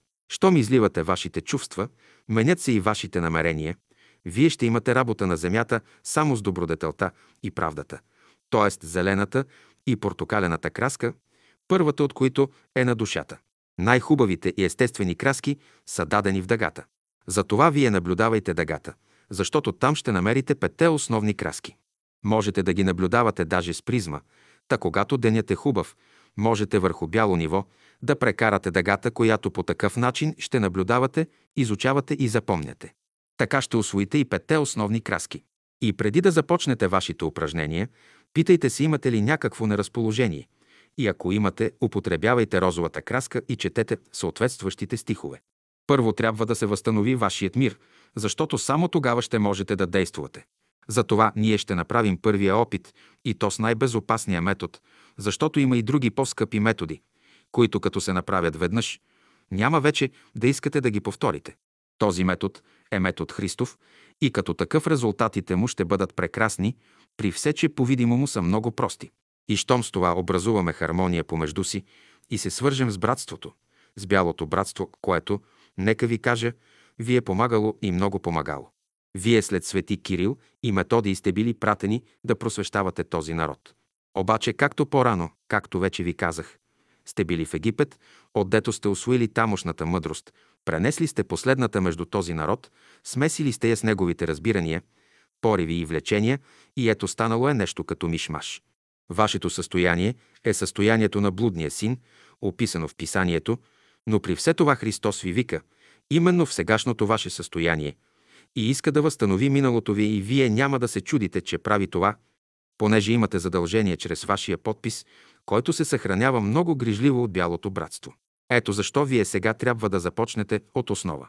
Аз имам връзки с вас, не искам да ви разправям какви, но ще кажа, че и аз имам своето задължение, което ще видите само когато се върнем назад. Най-подир вярвайте в това, което ви казвам. Съдете по моя живот и ако намерите нещо съмнително, факт, стойте на страна. Нищо няма мое. Всичко това, което гледате, е на братството и други доказателства не мога да ви дам, защото не му е времето. Само когато се подигнете, тези въпроси ще ви се уяснят и доказателства само по себе си ще настъпят. Аз действувам сега пред братството, за да се реставрирате и да се възстановят вашите права. И Христос иде сега, за да примири човечеството с бялото светло братство – братството на светлината. Това братство не всякога дава важно значение на своите членове и за това те може да прекарат много прераждания на земята, без обаче да се забележи, а чак след това им дават важни служби. Вие сте имали три важни задължения. Три пъти ви е изпращало братството със специална мисия на земята. Един път сте изпратени от Египет в Палестина. Това е първият път. Там, понеже сте срещнали съпротивление от еврейския народ, който е доста материалистичен, вие сте преминали във Вавилон да се учите на магията, т.е. на тогавашната вавилонска мъдрост. Вторият път сте пращани в Гърция при появяването на нейната култура. От Гърция след завладяването й, когато Римската империя влезе в своя разгар, вие сте отишли в Рим, гдето сте влезли в съприкосновение с християнското течение, от което сте получили знание. Възприели сте християнството, след което сте били изпратени между славяните, които тогава са се наричали народи на много езици. Сега се пращате на работа тук, но не сте могли да приложите вашите знания напротив. Резултатите на вашите знания са дали противоположен плод. Да, вие сте били свещеници в разни звания и сте пребивавали между българите в един дълъг период, само че вие сте една част от мнозинството. Сега всичките тия братства, които са излезли ще започнат да се събират и опознават и когато се обединят, тогава именно е епохата на Христовото дохождане. Когато всички тези братства се обединят, ще дойде Христос.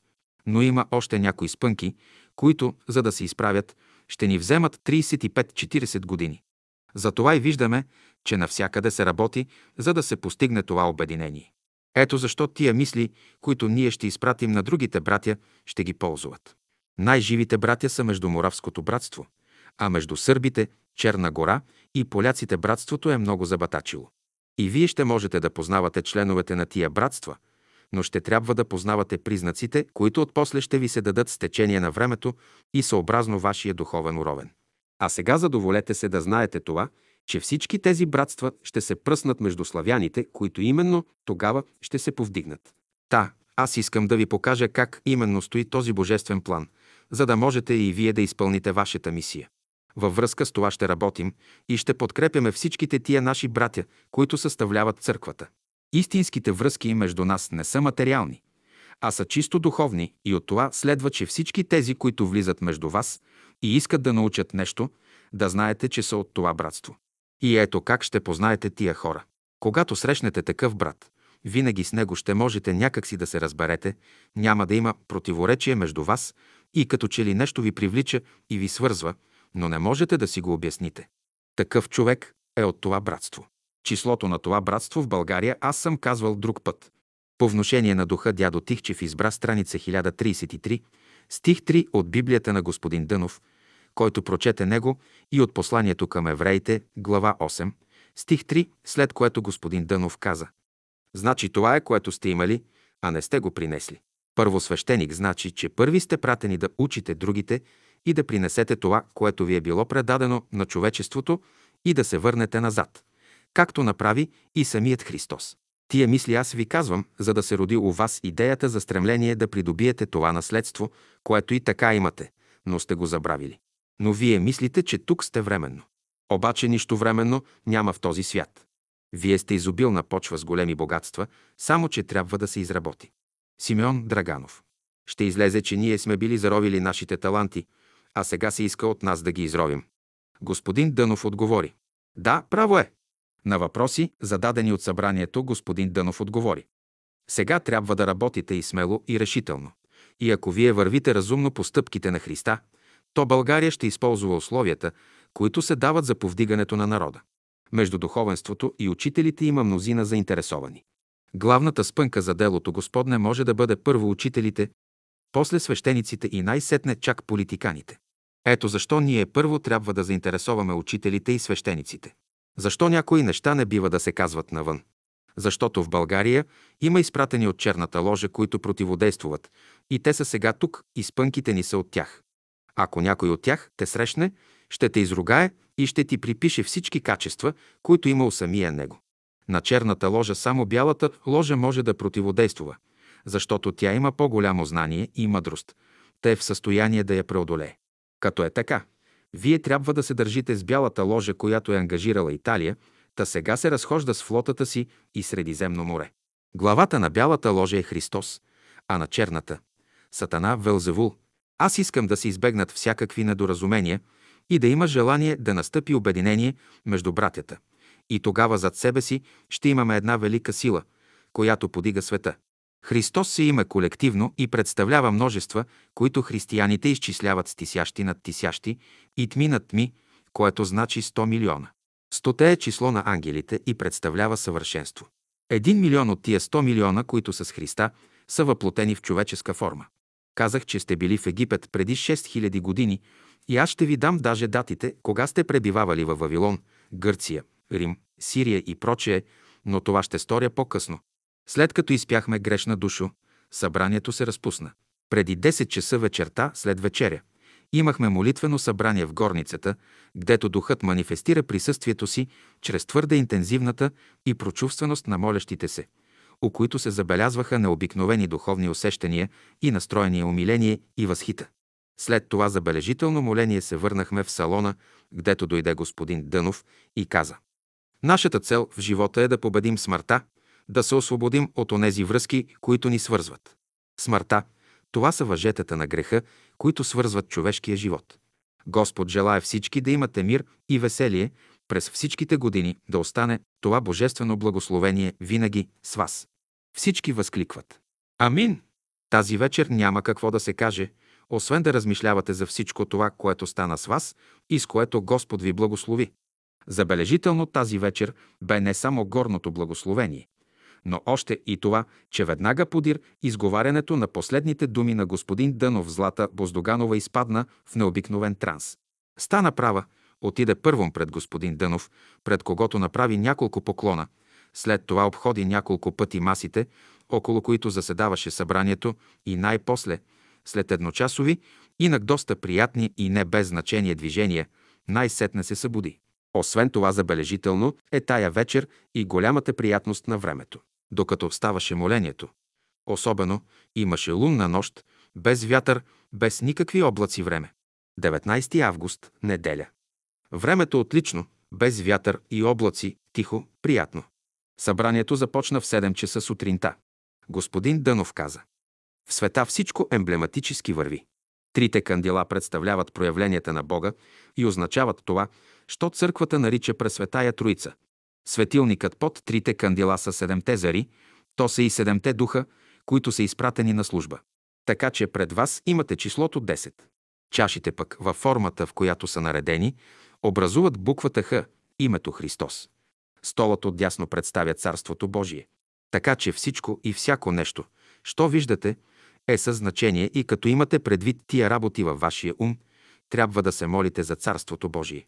Сега ще влезете в горницата по 9 души. Ще се молите по 5 минути и то за той, което духът ви продиктува. Всяка болест показва, че има в сърцето на човека нещо нечисто, а когато ние бъдем напълно чисти, ще бъдем вечно радостни. А когато дойдат страданията на земята, това показва, че Господ е дошъл и ни чисти и да знаем, че печелим в такъв случай. На земята ние сме малки деца. Правим погрешки, но Господ е много снисходителен към нас. Ако ангелите биха правили грешки като нашите, биха били изринати съвършено от небето. Колкото повече зло правим, толкова повече ще страдаме. Затова нека се упражняваме да се приближаваме към онази любов, която облагородява и възвишава. Ние сме планински връх, от който слизат всичките благословения за нашите братя и сестри. А като свършим нашето развитие на земята, тогава ще се радваме на Христа. После, не изпускайте изпредвид, че знанието не ползва, а чистотата е която ползва. Едно важно условие е чистотата и ако сме чисти във всяко отношение, ще се ползовзме и тогава именно ще знаем, че сме турили истинска основа на нашия живот. За да имаме добро знание, ние трябва да бъдем добре. А нашият ум, това е един инструмент, който всякога може да го турим на работа, когато ако той не съществуваше, тялото не може да се удовлетвори. Всичките сили се групират около ума ви и всичките зародиши, около сърцето ви и започват да растат. Сърцето е една божествена градина. Чашите, които виждате, са цветовете, а когато вие пиете с една чаша, то е защото трябва да принесете плод. Нашата душа е божествен храм. То е Вселената и единична, и колективна. Цялата Вселена е жива душа. Сърцето е основата, върху която всички зародиши виреят. Духът е настойникът, който Господ е положил да управлява управителя. Като разбираме така просто нещата, ще вървим по един естествен път на развитие. Но сега на всички ни трябва смирение, защото смирението е което повдига. Някои приятели искат да присъстват на нашите събрания. Добре, но това тяхно желание е плод на любопитство, а тук има доста емблеми, на които често пъти е мъчно да се разбере вътрешното съдържание, защото се иска предварителна подготовка, каквато липсва у повечето такива желащи. Сега наистина присъстваме на най-простите работи, но ще дойдат големи, които трябва да се приготвим да приемем и понесем. Защото ако малките работи мъчно понасяме, какво ще правим с големите? Ние сега сме в най-малката стайца, но по-нататък ще има по-големи. Затова гледайте да бъдете снисходителни и пазете се да се не възгордеете от привилегията, която ви е дадена. Има много препятствия в живота, които могат да ни спънат. Даже нашият умствен и материални застой се обославя от непослушанието. Сега ще турим за девиз да търсим първо Царството Божие и правдата Негова и всичко друго ще ни се придаде. Ако това правим, ще се ползваме, ще еволюираме. На някой от вас се иска по-голямо налягане и по-голям труд. Обаче нека сега започнем с елементарните работи Именно да очистим нашите сърца, та да могат да дойдат други наши приятели между нас. Не се плашете, че понякога някои пчели искат да вземат по нещичко от световете. Защото когато дойдат божествените духове, те и вземат от нас, но същевременно и донасят по нещо, т.е. тия малки недоразумения, които стават между нас, да не ви плашат, защото са за полза. Изредихме се по девет души и влизахме в горницата за молитва и принос. Лепта Господу, след което господин Дънов прочете 14 глава от Йоанна и каза Важни са думите, да се не смущава сърцето ви. Ако земята, на която стоим всеки ден, се смущаваше, какво щеше да бъде положението ни? Ако повърхността, върху която стоим, се смущаваше, какво щеше да стане с нашите жилища? Църкви, училища и прочее, значи в духовния живот трябва да бъдем тихи и спокойни и в него да не стават такива подигания, каквито стават в морето. Смущението във вашите сърца често пъти е разваляне на онези неща, които Господ е съградил. Това братство, което Господ призовава, не трябва да върви в пътя на света, а да има твърда почва, да вярва. Как да се не смущаваме? Чрез вярата, която трябва да бъде основа. Първият елемент, също както майката дава своето мляко на детето си. Ако детето се отказва от млякото на майка си, в него не може да се развива животът. Вярата ни в Бога е първата връзка. Вярата е остата на сърцето, в което чрез вярата могат да дойдат всичките благословения. Кое е това, което смущава хората? Ние се смущаваме всякога, когато имаме малко ниви, малко къщи, а напротив, ако имаме много, никак не се смущаваме. Следователно, беднотията е, която ни смущава. Но Господ казва – Вярвайте и никой няма да ви вземе това, което имате. Отец ни даде да възприемем истината чрез Христа и като възприемем този закон, ние никога няма да допуснем съмнението, което много лесно можем да предадем на някой наш брат и да го спънем. Вярата във всички нас не е еднакво развита и това се дължи на нашето минало и се изисква време, за да се развие. Вярата има своите елементи в нас, които се развиват постепенно. Казва се – отхожда ги да ви приготвя място и когато се върна, ще ви взема пак. Значи Христос ни извожда от подсъзнанието в съзнанието, от обикновеното съзнание в истинското съзнание. На вас тук ви трябва сега това, което трябваше на учениците.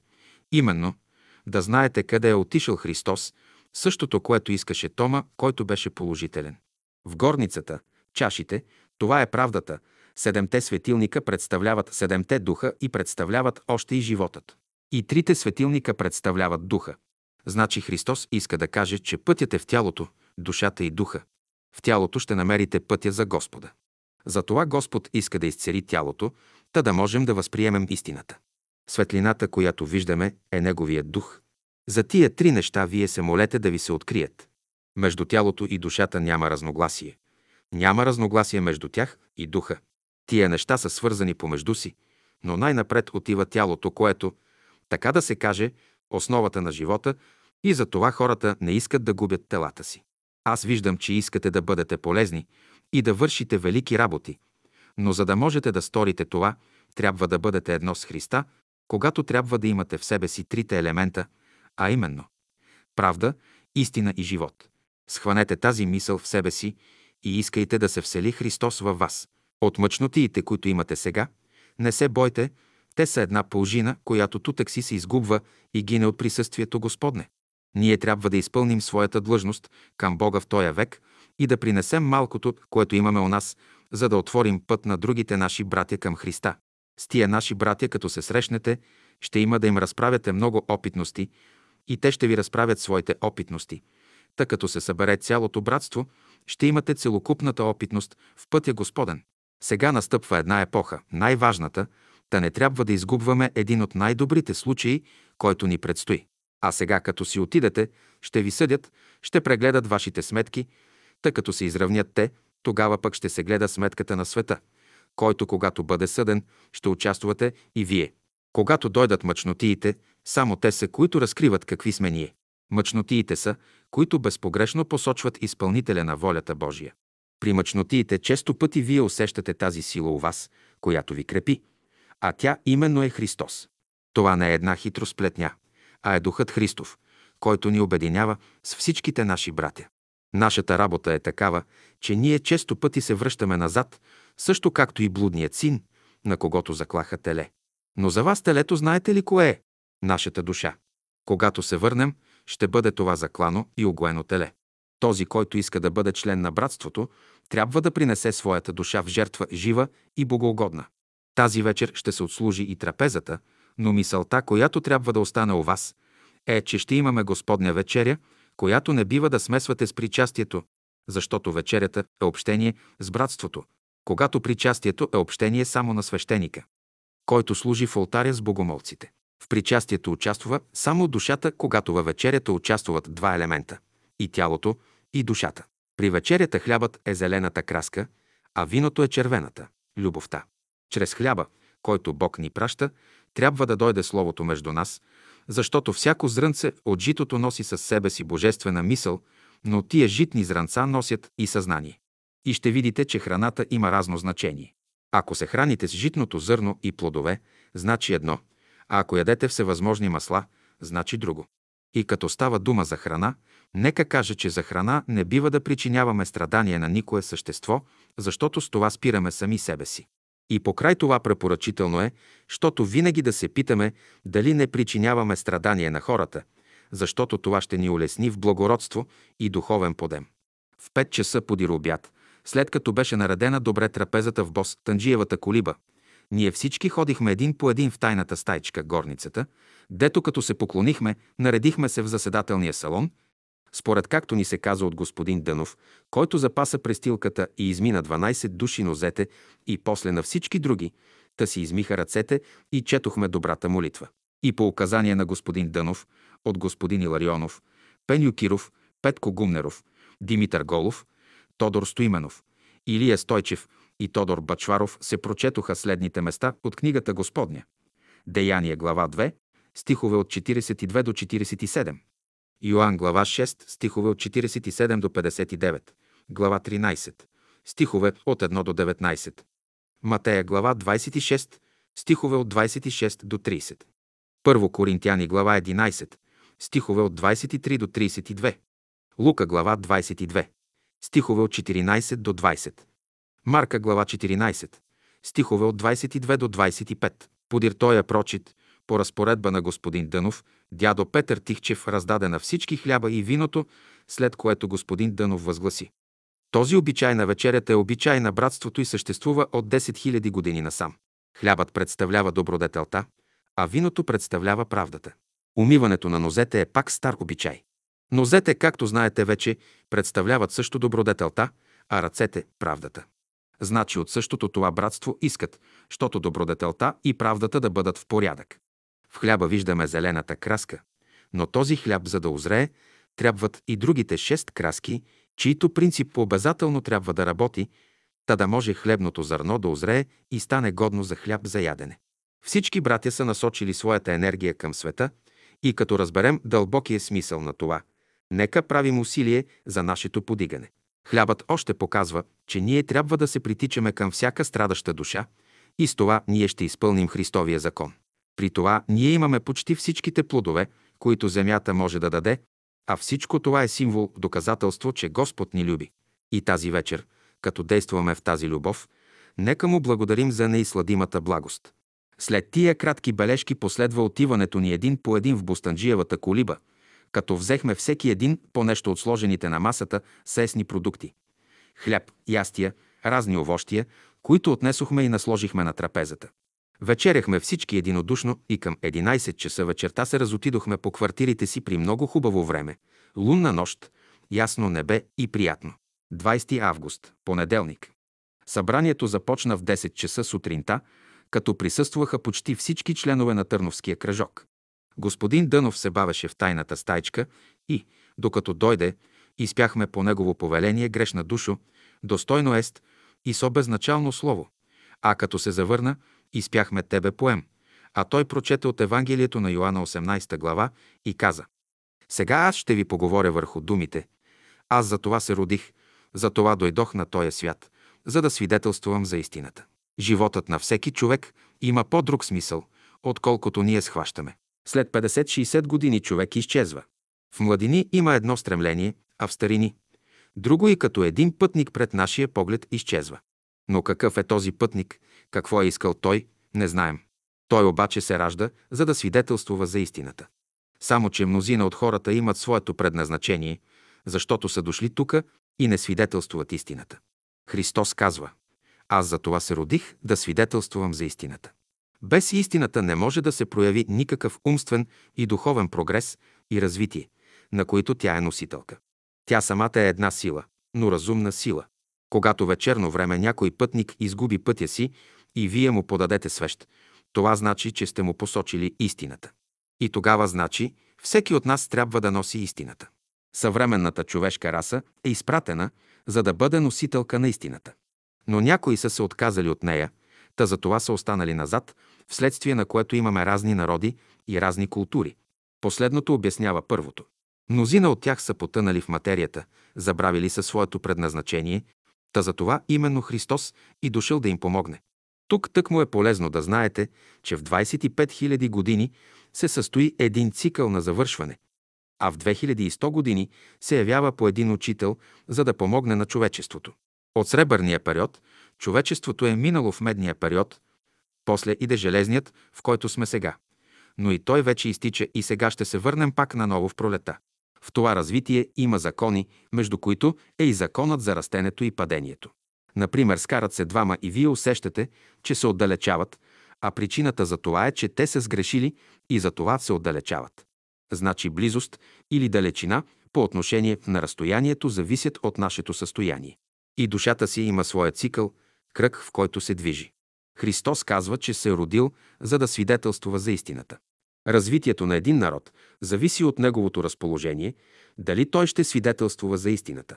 А за да свидетелствуваме за истината, трябва да разбираме, че ние сме слуги на Господа, а не господари, и да си спомняме какви са нашите задължения. Вие трябва да знаете много нещо. Не само да го чувате, а да го разберете и усвоите. Словото Божие ние можем да го глътнем, но ще ни ползва ли? Не. То ще ви ползва само когато го сдъвкате. Много хора се спъват в това.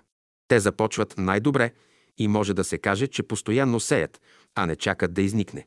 Да, наистина, за да се провери, трябва търпение. За да се провери истината, изискват се години. А вие, казвам ви, разбирате истината. Нямаше да имаме нужда от лампи, защото истината сама по себе си е светлина. Светлината щеше да предаде своите вибрации, та нямаше да имаме нужда от лампи. Но най-напред светлината щеше да се яви в душата ви, докато слезе и в тялото. От тук вече ни е ясно защо тези хора, които живеят в истината, ги наричат светии, или както в Индия ги наричат бяло братство. Сега, който е разбрал истината, разбрал е любовта. Настъпи ли това положение, страданията изчезват, защото те са от неразбиране на истината. Всички живеят в света, па даже и паразитите изпълняват една работа в света. Всеки би си помислил, защо са тези паразити, защо имаме по пет пръста и прочее, но ако знаехте истината, щяхте да разберете какво е съотношението на ръцете ви, нозете ви, тялото ви и прочее спрямо съзнанието. Носът, например, показва слугувал ли е човек на Бога и колко и как е слугувал. Окото показва една по-висока култура и така нататък. Отпосле се образувала устата и прочее. Колкото повече е пътувал човек в материята, толкова повече си е образувал инструменти, докато си съградил къщата. По-отрано човек имал много хубава къща. Дворец, но като е съгрешил, той сам е бил отхвърлен, пък и къщата му е взета. Та виждате, че ние постепенно, постепенно се събуждаме и връщаме полека-лека в небето, за което казва апостол Павел. И думата религиозност не значи друго, освен че всичко в тебе трябва да стане духовно – и уста, и нос, и ръце, и всичко. Съмнението в духовния свят показва, че човек ходи с пипане. Това е правото определение, ни повече, ни по-малко. Като е тъй, по-добре е да се хванем с вяра в тези, които ни ръководят и наставляват в истината. Аз искам да останете със следната мисъл – да се одухотворят вашите очи. Например, срещате хора, които вие ненавиждате, защото са ви излъгали. А що е лъжата? От външните форми не се лъжете, гледайте вътрешното съдържание. А Христос е, който ще ви го даде, та за това е казал, че тези стари форми трябва да се махнат. Пък и действително, сам той пак казва, че не може да турите старо вино в нови мехове. Не може да турите вашите примки на дяволски столове. Кои са стари мехове? То са всичките грешни хора и за това Христос казва – не примирявайте Христа с дявола. Защото, ако ги пуснете двамата, те постоянно ще се препират. Но ако пуснете във вашето сърце само Христа, тогава Той ще урегулира всичко във вас и ще се благословите. Тогава, ако пуснете дявола, той ще ви вземе всичко и ще ви каже «С Богом». Ако за нещо Христос е дошъл, то е да не примирява себе си с дявола. И за това четем да казва, че е дошъл нож да тури. Всички неща трябва да минат през Божествения огън, който като ни почисти и станем чисти и светли, ще си кажем Ние се родихме, за да свидетелствуваме истината. Следователно тия, които възприемат Христа, могат да станат светли като Него, защото Христос и ние сме едно. Онзи, в когото Христос е влязал, няма страх. Защото страхът е дяволска работа, едно отрицание, чрез което лъжата се възпроизвежда. А душа, която влезе и живее в отрицателни качества, започва да слабее и загубва първоначалната си хубост и красота. Ако искаме да бъдем красиви, трябва да търсим своя идеал, който е Христос. И така, трябва да се върнем на първоначалното нещо, да потърсим Христа, който е множество в себе си, светлина, която озарява еднакво всички плодове на дървото на живота. На Бога ние трябва да поднесем в жертва тялото си по отношение на физическия свят, в принос, сърцето си по отношение духовния свят, в служене, ума си по отношение на божествения свят. Тоест, по отношение на физическия свят да принесем своята сила, по отношение на духовния свят, своята душа, а по отношение на божествения свят ще принесем своя дух. Дяволът казва, има ли задгробен живот? Това обаче е най-глупавият въпрос. Той казва, че няма живот, защото сам е лъжа, че няма любов, защото сам няма любов, че няма правда, защото в самия него тя липсва, че няма добродетел и истина, защото той ги няма в себе си. Но вие не слушайте дявола, когато отрича тези добродетели, защото, когато нахлува едно съмнение у вас, да знаете, че то не е от Бога. Когато у вас се явяват богохулни мисли, да знаете, че това не е също от вас. Това е работа на дявола. Но ще кажете, че Господ е казал «Идете от мене, вие проклети». Но това Той каза на тия, които са събрани от дявола. Христос дойде да учи човеците да работят и се изплащат. Ние съставяме една велика църква, едно велико братство и сега много жени и мъже, наши братя и сестри чакат да се викат. Свещеници и учители са всички онези, които Господ е поставил с мощ да ръководят хората. А всеки водител, който няма свещ, той е от лукаваго. Добрите хора въобще имат приятна, хубава миризма. И вашата душа е, която в този случай най-добре познава и никога не трябва да се заблуждаваме чрез други самовнушения. Христос през тая година ще свидетелствува във вашата душа и ще ви даде толкова доказателства, колкото искате, само отворете очите и ушите си. Хора, които слугуват на Бога, те светят, а хора, които не слугуват, те тъмнеят. Но тия са елементарни работи, но като ги знаем и като ги имаме, ще почнем да разполагаме с силите, с които ние ще можем да оправим света. Христос сега дели козите от овците, та всеки ще отиде или надясно, или наляво. Тия брожения и тия страдания, които виждаме, че са или ще настъпят, те са божествено сито. Затова сега вие си задавайте въпроса. Родил ли се е Христос в мене, за да свидетелствувам истината? И ако отговорите на този въпрос, че Христос се е родил, да свидетелствувам за истината, и аз ви пожелавам, мои братя и приятели, и ви моля да поздравите всички други, в които Христос е дошъл, за да свидетелствуват също за истината. Шест часа подир обед събранието се продължи. След като се молихме с добрата молитва и изпяхме да изправиться молитва моя, господин Дънов прочете 23 псалом и каза В живота, в каквото и да е направление, потребна е основа. Жена, която тъче, туря здрава основа. Съвременните хора, когато градят къща, копаят дълбоко и търсят основа. Този закон е приложим и по отношение на тялото, ума, душата и духа на човека. Трябва основа. И човек трябва да има упование, че под нозете му има нещо, на което може да се крепи. Вземете светските хора, например. Един търговец, докато има в ума си парите, той се чувства, че има основа. А щом изгуби своето богатство, той вече навежда главата си и у него настава особено състояние. Така е и с учения човек. Щом изгуби знанието си, губи се и неговото настроение. Вземете един певец, докато има глас, той се въодушевява. Така е и с поета, музиканта и проче, но така е и с религиозния човек. Докато той има упование в Бога, той диша, започне ли обаче да се колебае, настава в него раздвояване. Човек има това чувство да познава дали има основа под себе си и за себе си. Та, щом влезе съмнението във вашия ум, показва, че почвата, на която стоите, започва да се разклаща и руши. Основата това е мястото, от което ние трябва да тръгнем и да започнем да се движим. И за това ние трябва да имаме тази основа за себе си. Тя е потребна и е потребна за всички хора в живота. Тя е потребна за всичките, ако и да имат разно наименование. Вземете, например, златото, то представя мъдростта. Силата в златото обаче може да се демагнетизира и то чрез това, че щом човек почне да греши, златото почва да се губи. Вземете едно богатство по околен път, турете го във вашето, то ще ви разруши. Ако би било възможно да взимате знание по околен път и го вложите в себе си, пак ще се разруши. Когато вашите клетки почнат да губят своята основа, гдето иде, ние загубваме вече своята сила, защото основата се разколебава и гние. Върху душата има много голямо налягане отвънка и се държи вътре в тялото. Основата. Тази основа е Бог, който работи, за да се развива душата. Затова, когато тази основа започне да се разстройва, настъпва и смъртта. Ето защо ние трябва да се пазим, за да не губим основата на своето тяло, душа, ум и сърце. А пък нещастията в живота са потребни, защото човек трябва да копае. Едно лозе, ако не се копае, не може да роди нищо благородно. То е един закон неумолим. При сегашните условия на живота изпитите трябва да дойдат, защото най-великите мъже са родили най-великите мисли само във време на страдание. Например, и Давид, който само след страданията си е дал най-хубавите мисли и псалми. И когато беше на охолност, позволяваше си волности да гледа жените. Същото е и Сиов. А Христос се изказал най-великите слова, когато го преследваха книжниците, фарисеите и садокеите.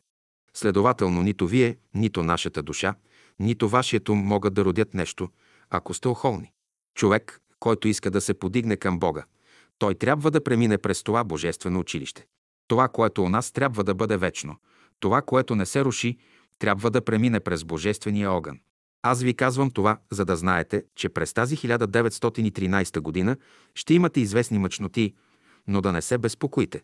Съвременният политически свят е така назрял, защото положението на Европа може да се намери в затруднение и от всичко това вие ще се позамислите и стъписате, но дързайте. Христос иде да приспособи копанта. И ако вие се държите близо до Господа, Той ще ви изкара на благоприятно поле като през невиделица. Съвременният европейски свят е на кръстопът. Или ще възприеме Царството Божие доброволно, или ще влязат в конфликт една с друга държавите в една велика война. Немислимо е или мир, или война. Но по кой начин не се знае, още не се знае. Братството в невидимия свят полага усилия да настъпи съзнание в обществото, само то да съзнае, та да му не се пуща кръв. Обаче ако това съзнание не дойде, ще се дадат може би милиони жертви. Всички трябва да имате Господа за пастир, понеже тия промени, които ще станат в света, може да повлияят върху умовете ви. Но вие пак ще ви река. Дързайте, защото трябва да знаете, че тия неща са в реда на нещата и те трябва да дойдат, защото съвременната цивилизация, съвременна цивилизована Европа не може да направи друго по-благородно, защото е изтощила своите сили. На съвременната европейска цивилизация и трябва сол, защото навсякъде царува разврат. Един човек, който не разбира правдата и пътя Божий, би казал по-добре да си отида от този свят. Но във всичко това има нещо добро, а то е семето Христово, което ще закваси света, с който ние не бива да вървим, без да искаме да изменим неговото течение, та да не може то да ни засяга. Мнозина от вас сте ангажирани материално в света и ако искате, целта ви е за съществуването. Но вие имате тия условия. Според мене никога човек не бива да се ангажира с работа, която не може да изнесе. Има хора, които могат да дигнат 500-600 кила, когато други и при 20 кг падат. Никога не ангажирайте вашето време с непотребни работи. Много от вас мислят, че като пропадне Турция, на България ще тръгне като помет и масло. А пък аз мисля точно обратното, защото този турчин, който ние искаме да се махне, той е вътре в нас. Той ни управлявал 500 години и сега едва сме се освободили от него. Както и да е въпросът с Турция, той е вече свършен. Тя ще престане да съществува като велика държава. Това е което зная аз. По закона на нещата на Македония ще се даде свобода такава, каквато славяните имат в австрийското владение, като каквито са, например, харватите и други славяни, които се управляват от Австрия. На България до 1914-1915 година добре ще й върви, а оттам насетне ще настанат известни вътрешни смутове. Сега някои от тия неща, които ви казвам, са неща положителни, а в други има известни изменчиви елементи. Та възможно е работите да вземат друг ход. Например, турците, ако се обърнат към Христа и заживеят добре, тогава това, което се предсказва за тях, няма да се сбъдне. Но при сегашните условия турците не могат да възприемат християнството. Възможно е да го възприемат само като загубят властта си. В България този прелом, за който по-горе загатнах, ще стане след 1914-1915 година. И причината са нашите младежи, които създадоха условия за него подир освобождението. Но тия бедствия подир 1914-1915 година ще бъдат от материален характер. Само религиозното движение, което сега иде за народа, е в положение да ви доизмени изпълнението на това предсказване. За пример, виждаме борба в духовенството, което е разцепено, и това разцепление често пъти се отразява и във веригата. Затова и между вас има тесни и широки, което не би трябвало да бъде, тъй като, казвал съм и друг път, и пак казвам, нямаме ние ограничение и закон, нито правила на управление. Освен дадените три основни закона, които са нашият фундамент за управа, плюс с православната църква, но православни да бъдете в сърцето си. А за мен е безразлично българинът за какъв ще ме има. Зная аз неговата сила. Докато е пълен хамбарът му, добре е, но щом се изпразни, той е готов да капитулира. Аз съм ви казал, вие сте султан на този народ. Друг е въпросът дали може да осолявате, но бъдещето на народа и вашето до висша степен зависи от тази сол, която вие имате. Когато ви говоря тези работи, не бива да ставате много сериозни и да мислите дали можете да изпълните тези работи, за които ви говоря, или не. По отношение работата вие вземете дървото, което колкото повече пуща корените си, толкова по-добре върви то. А често пъти нашата индивидуалност се скрива в себе си и дървото изсъхва.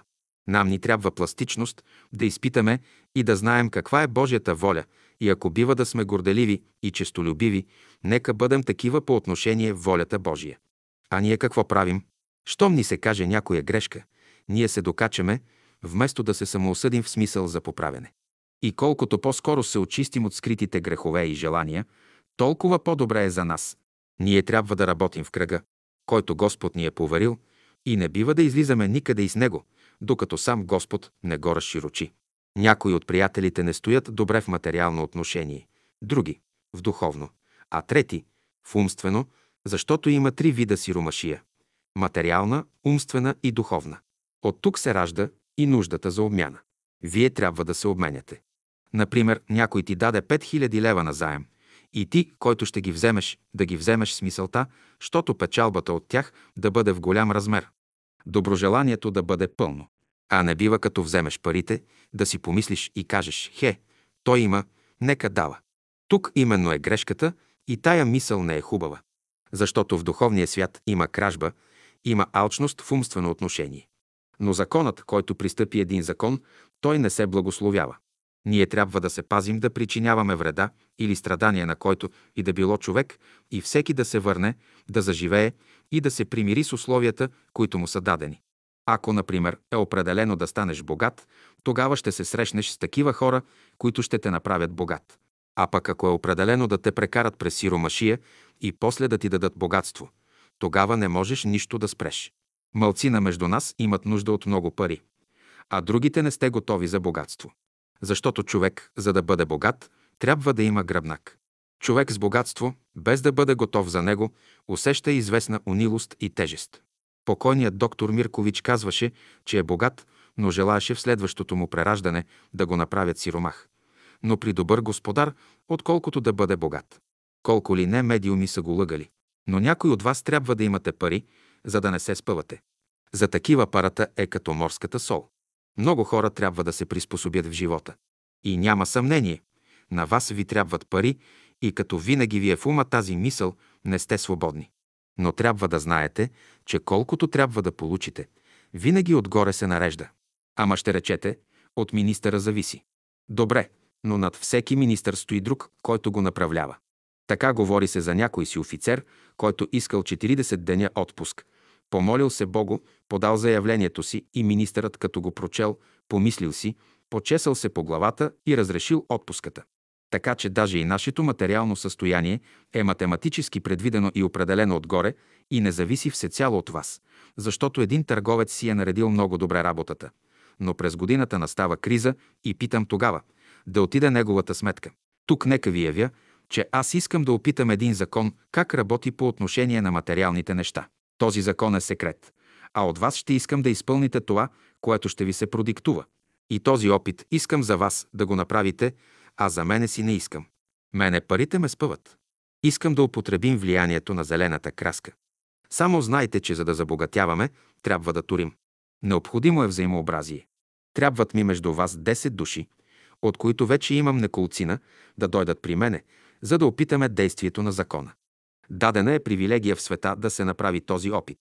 На зададени въпроси господин Дънов отговори. Членовете на варигата не трябва да бъдат сиромаси хора, а напротив, трябва да са богати и то в трите направления – в материално, умствено и духовно отношение. Първо условие, което се иска при приложението на този закон, е голямо спокойствие. Човек нито да се сърди, нито да се гневи. Почне ли да се безпокои и тревожи, законът не работи. Могат ли да се предизвикат елементарните духове да творят метали? На това питане господин Дънов отговори. Аз мога да направя да удесеторя деятелността на един декар място. Мога да удесеторя плодоприноса на една круша и ябълка. А с металите не съм правил опит, защото те не са така пластични и за това се иска много време, а с такова време аз не разполагам. Опит с никакви метали не съм правил. В любовта няма врагове. Но ако човек стане мост за всеки го, той пак става лош, защото ще си мисли, че за единия работи повече, отколкото на другия. Дето любовта царува, там дяволът не идва. Липсва ли любовта, дяволът я замества. Важният въпрос е дали ние можем да бъдем жетвари и да помагаме един на друг. Всички сте в света и ще работите както Господ ви ръководи и учи. И за дадени случаи ще избирате методите, които ви лягат. Но на първо място да служите на Господа в сърцето си. На второ място слушайте светлите духове. На трето място слушайте добрите хора. На четвърто място слушайте себе си. А най-после слушайте другите хора. Като се върнете, обърнете внимание на четивата, които се дават тази година и които възможно е да ви се дадат по-отделно всеки му и законът постепенно ще ви се разяснява. Защото сега колкото и да ви се каже, ще го забравите, та ще е безполезно. В 8.30 часа вечерта събранието се закри.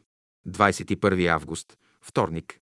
В 10.30 часа се събрахме и по 10 души на групи влизахме в тайната стайчка, та благодарихме на Господа за всичките милости и благости и искахме помощ и подкрепа в пътя, в който ни изпрати. А като се завърши това, насядахме около масите в заседателния салон и господин Дънов каза. Днес мислим да направим една малка разходка. Сега ви остават следните мисли. Опитайте Господа и ще видите, че е благ Господ. През тази година дръжте се в съгласие с Господа и Той ще ви даде всичко и няма да ви лиши от никакви блага. Всичко е в Неговите ръце. Нека се държим за Господа и нуждите за тялото сами по себе си ще се задоволят. Той, който храни милиони същества, ще промисли и за вас. Затова ние трябва да напредваме в добродетел, правда, истина, любов и Господ ще всичко да оправи. Аз ви пожелавам през годината да бъдете весели, радостни, бодри и когато дойдат мрачни мисли, да ви не обесърчат. Ние сега слизаме от планината, от при Господа и отиваме да работим в света, та благословенията да се пръснат, защото Господ иска да ни направи проводници на тия благословения, та да се благословят и свещениците, и учителите, и всички. Ние не сме секта, а сме партия на доброто и няма нищо по-добро от тази идея. Затова, като се върнете по домовете си, нека дойде Христос между вас, децата ви и всички ваши домашни. За нуждите ви Господ ще промисли. Който има нужда от нещо, нека иска от Господа. И нито сянка от съмнение в душата ви да не става нито за минута. Искайте от Господа всичко. Ако умът ви се смущава, искайте помощ от Господа. Ако душата ви копнее, искайте, всичко искайте. Последователите на много съвременни учения не искат да се кланят Господу, а пък а себе си правят дълги прошения до разни министри за служба и работа. А ние нека сме умни да се обърнем към Господа, който е първият наш брат и знае и познава нашите радости и усилия. Господ се радва и когато се радва, радваме се и ние. Ако не наскърбяваме Господа, Не винаги ще бъдем радостни и весели. Нека изпращаме добри мисли на всички братя и сестри и да се възцари между нас законът Господен. Господ ще бъде с вас. Това е Неговото желание и аз ви изпращам с моите благопожелания и благословения. Излязохме из салона, изпратени от господин Дънов с полагане ръка върху всеки го. А в 11.30 часа всички, кой пеш, кой с кола, отидохме в Арбанаси, за да споходим и видим местността, дето ще се тъкмят колониите и приютите за бъдеще и дето е вече купена за тая цел къща и дворно място. На това последното сложихме обща трапеза от хляб, сирене, кашкавал, маслини и купено из пътя грозде. Но току-що почнахме да ядем обеда, заваля дъжд, от който се опазихме в купената обща къща. Върнахме се в кален път, пак в Бостанджиевата колиба, дето след като вечеряхме в 7 часа, всички се разотидохме. Край на годишната среща през 1912 година. Слово на учителя Петър Дънов за 1913 година. София, 11 август 1913 година, неделя. За прочит цялото послание Юдино. Текст 20 стих. Назидавайте себе си на пресвятата ваша вяра и молете се Духом Светим. Прочетете това послание всички, защото то е интересно. В 20 стих има думата назидавайте, а това значи да съграждаш, което е равносилно с градеж, също както за да очистиш сърцето си, значи да се чистиш, да обработваш. Човек, за да може да гради, да мисли, да очиства сърцето си, трябва да има кой да му помага. И в български язик има поговорка, че с един камък къща не става. И ако човек мисли, че сам може да очисти своя ум и да подигне своето сърце, почива на фалшива почва и схваща живота лъжливо. Ако човек работи заедно с Господа, тогава да. Но един ученик може да работи със своя учител само когато има постоянни съобщения с него. Тия ангели, които са напуснали едно време небето, те разбират много добре окултните закони. А за уверение на това ще видите, че когато у вас се зароди една благородна мисъл, те веднага турят противоположна мисъл. Например, кажете в себе си, ще реша да следвам Господа. Те веднага съобразяват и ви казват, чакайте де, остарейте, поправете положението си и тогава с успех ще сторите това. Вие често пъти веднага възприемате техните внушения и заприличвате в такива случаи на онзи младеж, който решил редовно да се черкува, среща го дяволът и го разобедил да прави това, понеже бил още млад. А черкуването мязало само на старите хора обаче, като остарял. Този младеж тръгнал на черква и дяволът му казал «Сега вече си стар, седи у дома си, па си почивай, тая работа е за младите». Сега въпросът е защо тия ангели се стараят да отклонят хората от пътя Господен. Това е много ясно, като знаете, че когато имате добър слуга, вие искате да го задържите у вас. Защо? За да ви слугува. Може да проверите и друг един факт в живота, а именно. Забележете, че има много пияници в обществото, но никой нищо не им казва, докато пиянствуват, никой не говори, че не правят добро. Щом обаче някой пияница се реши да следва Господа, ще се награкат да го убеждават, че не е тоя правият път. Питам сега, къде бяха тия хора по-рано? Но тия хора са същите, които го караха по-рано да пиянствува. Да, няма момент в живота, когато тия ангели да не могат да обсебват и да препятствуват. Интригите, крамолите, ежбите, това не са човешки работи, защото човек не е толкова развратен. Кой докара румъните? Те. Кой накара българите да воюват с сърбите? Пак те. Те искат да ни накарат да им слугуваме, да се оттеглим от пътя Господен. И чудното е, че и самите вие бихте тъпана. Искахте да се биете, бихте се, но ето ви следствията. Толкова години аз воювам да изменя това хипнотическо състояние, защото виждам, че вие хем слугувате на тия ангели, хем ви бият. Затова рекох да се избавите и освободите от това робство, което вие приемате не защото го искате, а защото чисто и ясно се подкупувате. Този е начинът, по който хората на земята вършат предателство спрямо Бога. И то така. Дяволът дохожда и ви убеждава, че всички богатства и всевъзможни блага са в негови ръце. Вие възприемате и се поддавате, когато, както Христа, трябва да му кажете «Махни се отпред мене». Сатано! Ето защо вие трябва да навикнете да разпознавате тия ангели, защото омразата, лъжата, това не са ваши работи, а техни. Хората понякога възприемат начините на действие на тия ангели и така се подхлъзват и става тяхното падение. Човешката душа винаги лъмти за Божията любов, но тия ангели не могат да направят по никой начин човешката душа щастлива, защото добро наистина обещават, но добро не дават.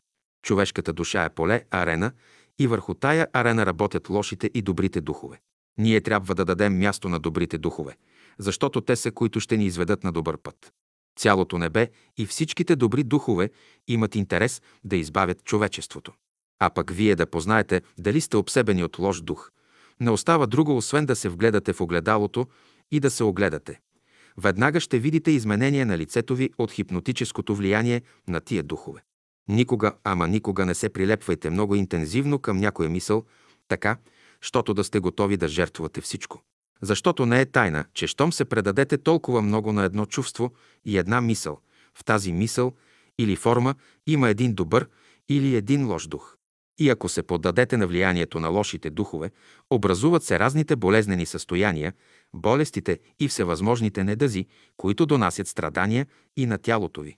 Затова именно се казва в 20 стих от прочетената глава да назидавате себе си във вярата. Кризата, която се прекарва днес, е криза за самите вас, защото България по невнимание и на осторожност се остави на хипнотическото състояние на лошите духове. Отиде много далеч, заблуди си и Бог, за да я направи да се опомни и избави, допусна тази криза. Няма защо да недоумявате и да се смущавате от тази криза. Когато Господ иска да спаси човечеството от някоя предстояща и опасна язва, винаги взема известни привидни блага и ги изпраща в пространството, изпраща свинете в морето, както Христос направи, за да избави безумния.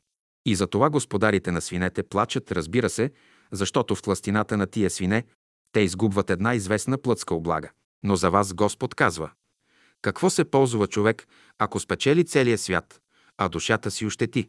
Мнозина негодуват, мръщат се и думат язък, пропадна България, оке пази се България и прочее да, ще кажа аз, много добре Господ стори, че изпрати прасетата на тоя народ в морето, та да освободи душата му.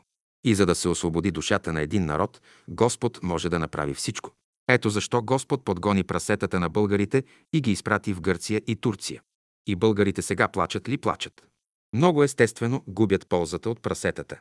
Вие обаче освободете се от този развой на работите, защото Господ иде и ще дойде. Но какви ще ви намери? Какво ще ви каже Господ, ако когато дойде, ви намери предали се на сластолюбие, че имате по няколко къщи, че сте научили децата си, синовете си и дъщерите си, как по-изкусно да се въртят по баловете и по-шикозно да плетат косите си. Каква полза от всичко и за вашите души? Какво печели човек, ако спечели всичко, а изгуби душата си? Пазете душата си. Не си правете иллюзии, защото сте в единадесетия час. Не си туряйте в ума да живеете охолно на земята, докато сте тук. Това ще дойде, но при добри условия, а сега няма тия условия. Сега са времена последни, времена усилни и размирни. Намерете ми, например, някой от вас да го обичат синовете и дъщерите му, както подобава. Намерете ми подчинени, които да милеят за началниците си. Няма. Но Господ е който иде да тори ред и порядък и ще положи този ред по начин твърде обикновен и естествен. Вам сега в единадесетия час подлежи да късате и хвърляте всичко светско и да се приготвите, щото като дойде господарят ви, да не ви завари, че в кандилата ви няма масло. Някои от вас казват, не ни съчувствуват. Съчувствието е, когато си бос, да те обуят. Ако си гладен, да те нахрани. Ако си затворен, да те посети. Но повече от това. То е излишно. И думите не въжат. Делата са, които красят. Любовта е фундаментът, тя е основата на всичко, защото тя е една добродетел, сляпа към грешките и погрешките на хората и от нищо не се обижда. Даже в най-големите грешни хора тя вижда само добро. Четете Павла, 13 глава, от първото послание към коринтияните и ще видите какви са качествата на любовта. Тази любов ни трябва тъкмо най-вече сега, защото загубата, която претърпяхме в материално отношение, нека я наваксаме с Господа и ако Той е с нас, ние нищо не сме загубили. Затова научете се да не бъдете под влиянието на лошите духове. Когато дойде мисъл в ума ви да критикувате някого, попитайте се, защо да храня лошо настроение в себе си. Искате ли да се лекувате и да се избавите от своите ежедневни измами, не се съединявайте с духове проклети и изгонени от небето. Христос не дойде да помага на духовете, а дойде да помага на душите. Всички съвременни човешки раздори са от лошите духове. От 1913 година насам аз наблюдавам как тия духове разстройват човешките души и виждам колко майстори са те. Затова застанете на страната Христова и той ще бъде силата, за да побеждавате лошите духове. Застанете, казвам, на страната Христова, за това, защото подозирам за средна точка вас голяма опасност. Ако Господ рече да постави на изпитание вашата вяра и готовността да му служите, до толкова ще се почувствате обременени, защото някои от вас не ще много да му мислят, за да си теглят куршума. Но питам ви тогава, така ли лесно напускате бойното поле? Мнозина, като дойдат натясно, казват си, хе, щом Господ не ни помага, ще отидем в друга посока, ще отидем в Тройния съюз, напущаме Тройната антанта. Обаче това ще бъде гибелна слабост за вас. Това няма да ви препоръча пред небето за хора с силен характер. Характер, на който небето не може ни най-малко да разчита, когато ние трябва така да се поставим, щото небето да разчита на нас. Но всичко това не е чудно. Слабост у хората е да се подкупуват от външните работи. А вие, понеже сте в единадесетия час, напълнете маслениците си, за да можете да изчакате младоженеца. Колко ще живеете тук? Още 20, 30, 40, най-много до 50 години. Ако речем, че всички тия години вие добрувате, то душите ви где ще са? Когато и след изминаването на 50-те години вие остареете, тялото рухне, силите ви напуснат, кой ще ви помогне? Не се заблуждавайте, на временните форми не уповавайте.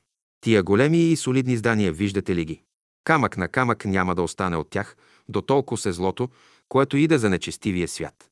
Но всичко това за вас е урок, който трябва да разберете, проумеете и схванете и да сте готови да посрещнете Господа на истината. Светът няма да разбере, освен когато Господ дойде. И ако вие, които сте с мене, искате още да останете в света, аз поне не искам да се спирам, а ще отида при своето предназначение. Но и за вас далеч по-износно е да последвате мене, защото казвам ви, и разбирайте го добре, за вашите души, не играе роля нито кой ще вземе кавала, нито кой ще владее Солон. Тия въпроси са въпроси посторонни. Вие гледайте душите си, защото времената са такива, защото има опасност да ги изгубите, а тогава пак ще кажа каква полза човеко, ако спечели всичкия свят, а още ти душата си. Това е което Господ Исус Христос сега ви казва. Ще завърша речта си с една малка приказка. Преди години в Китай живял Лео Янг, човек, предаден на постоянни уединения и философски размишления. Колкото повече се вдълбочавал над своята философия, толкова работите му не отивали добре. Оженил се, но и жена му го намразила заради неговата особеност. Неговата постоянна мълчаливост и начумереност не й се понравили и работата дошла до там, че те трябвало да се разделят, защото тя търсила и искала живот с разположение, с веселост. Той най-сетне й позволил да се омъжи за други го и тя вземала един търговец, с когото заживяла. Обаче по едно време Китай се вижда в тясно и китайските първенци потърсили Леоянка за съвет, чрез който той се подигнал много и станал всеизвестен. Бившата негова жена отива при него и го помолила да забрави миналото и да приеме да заживеят заедно. Той не й отговорил нищо, а взел, че излял една чаша нектар, след което и казал да го събере, ако може. Разбира се, че тя не могла да стори това. Така и Христос, като дойде, ще ви каже да съберете този изсипан нектар, но не ще можете да го съберете. И аз трябваше да ви оставя сами да разрешите този ребус. Но разясних ви го, защото желая доброто на вашите души и защото виждам, че на повечето от вас в това отношение очите ви са към света, също както на бивола окото е все в просото. Внимавайте, прочее, за да опазите вашите души и да ви помогне Христос.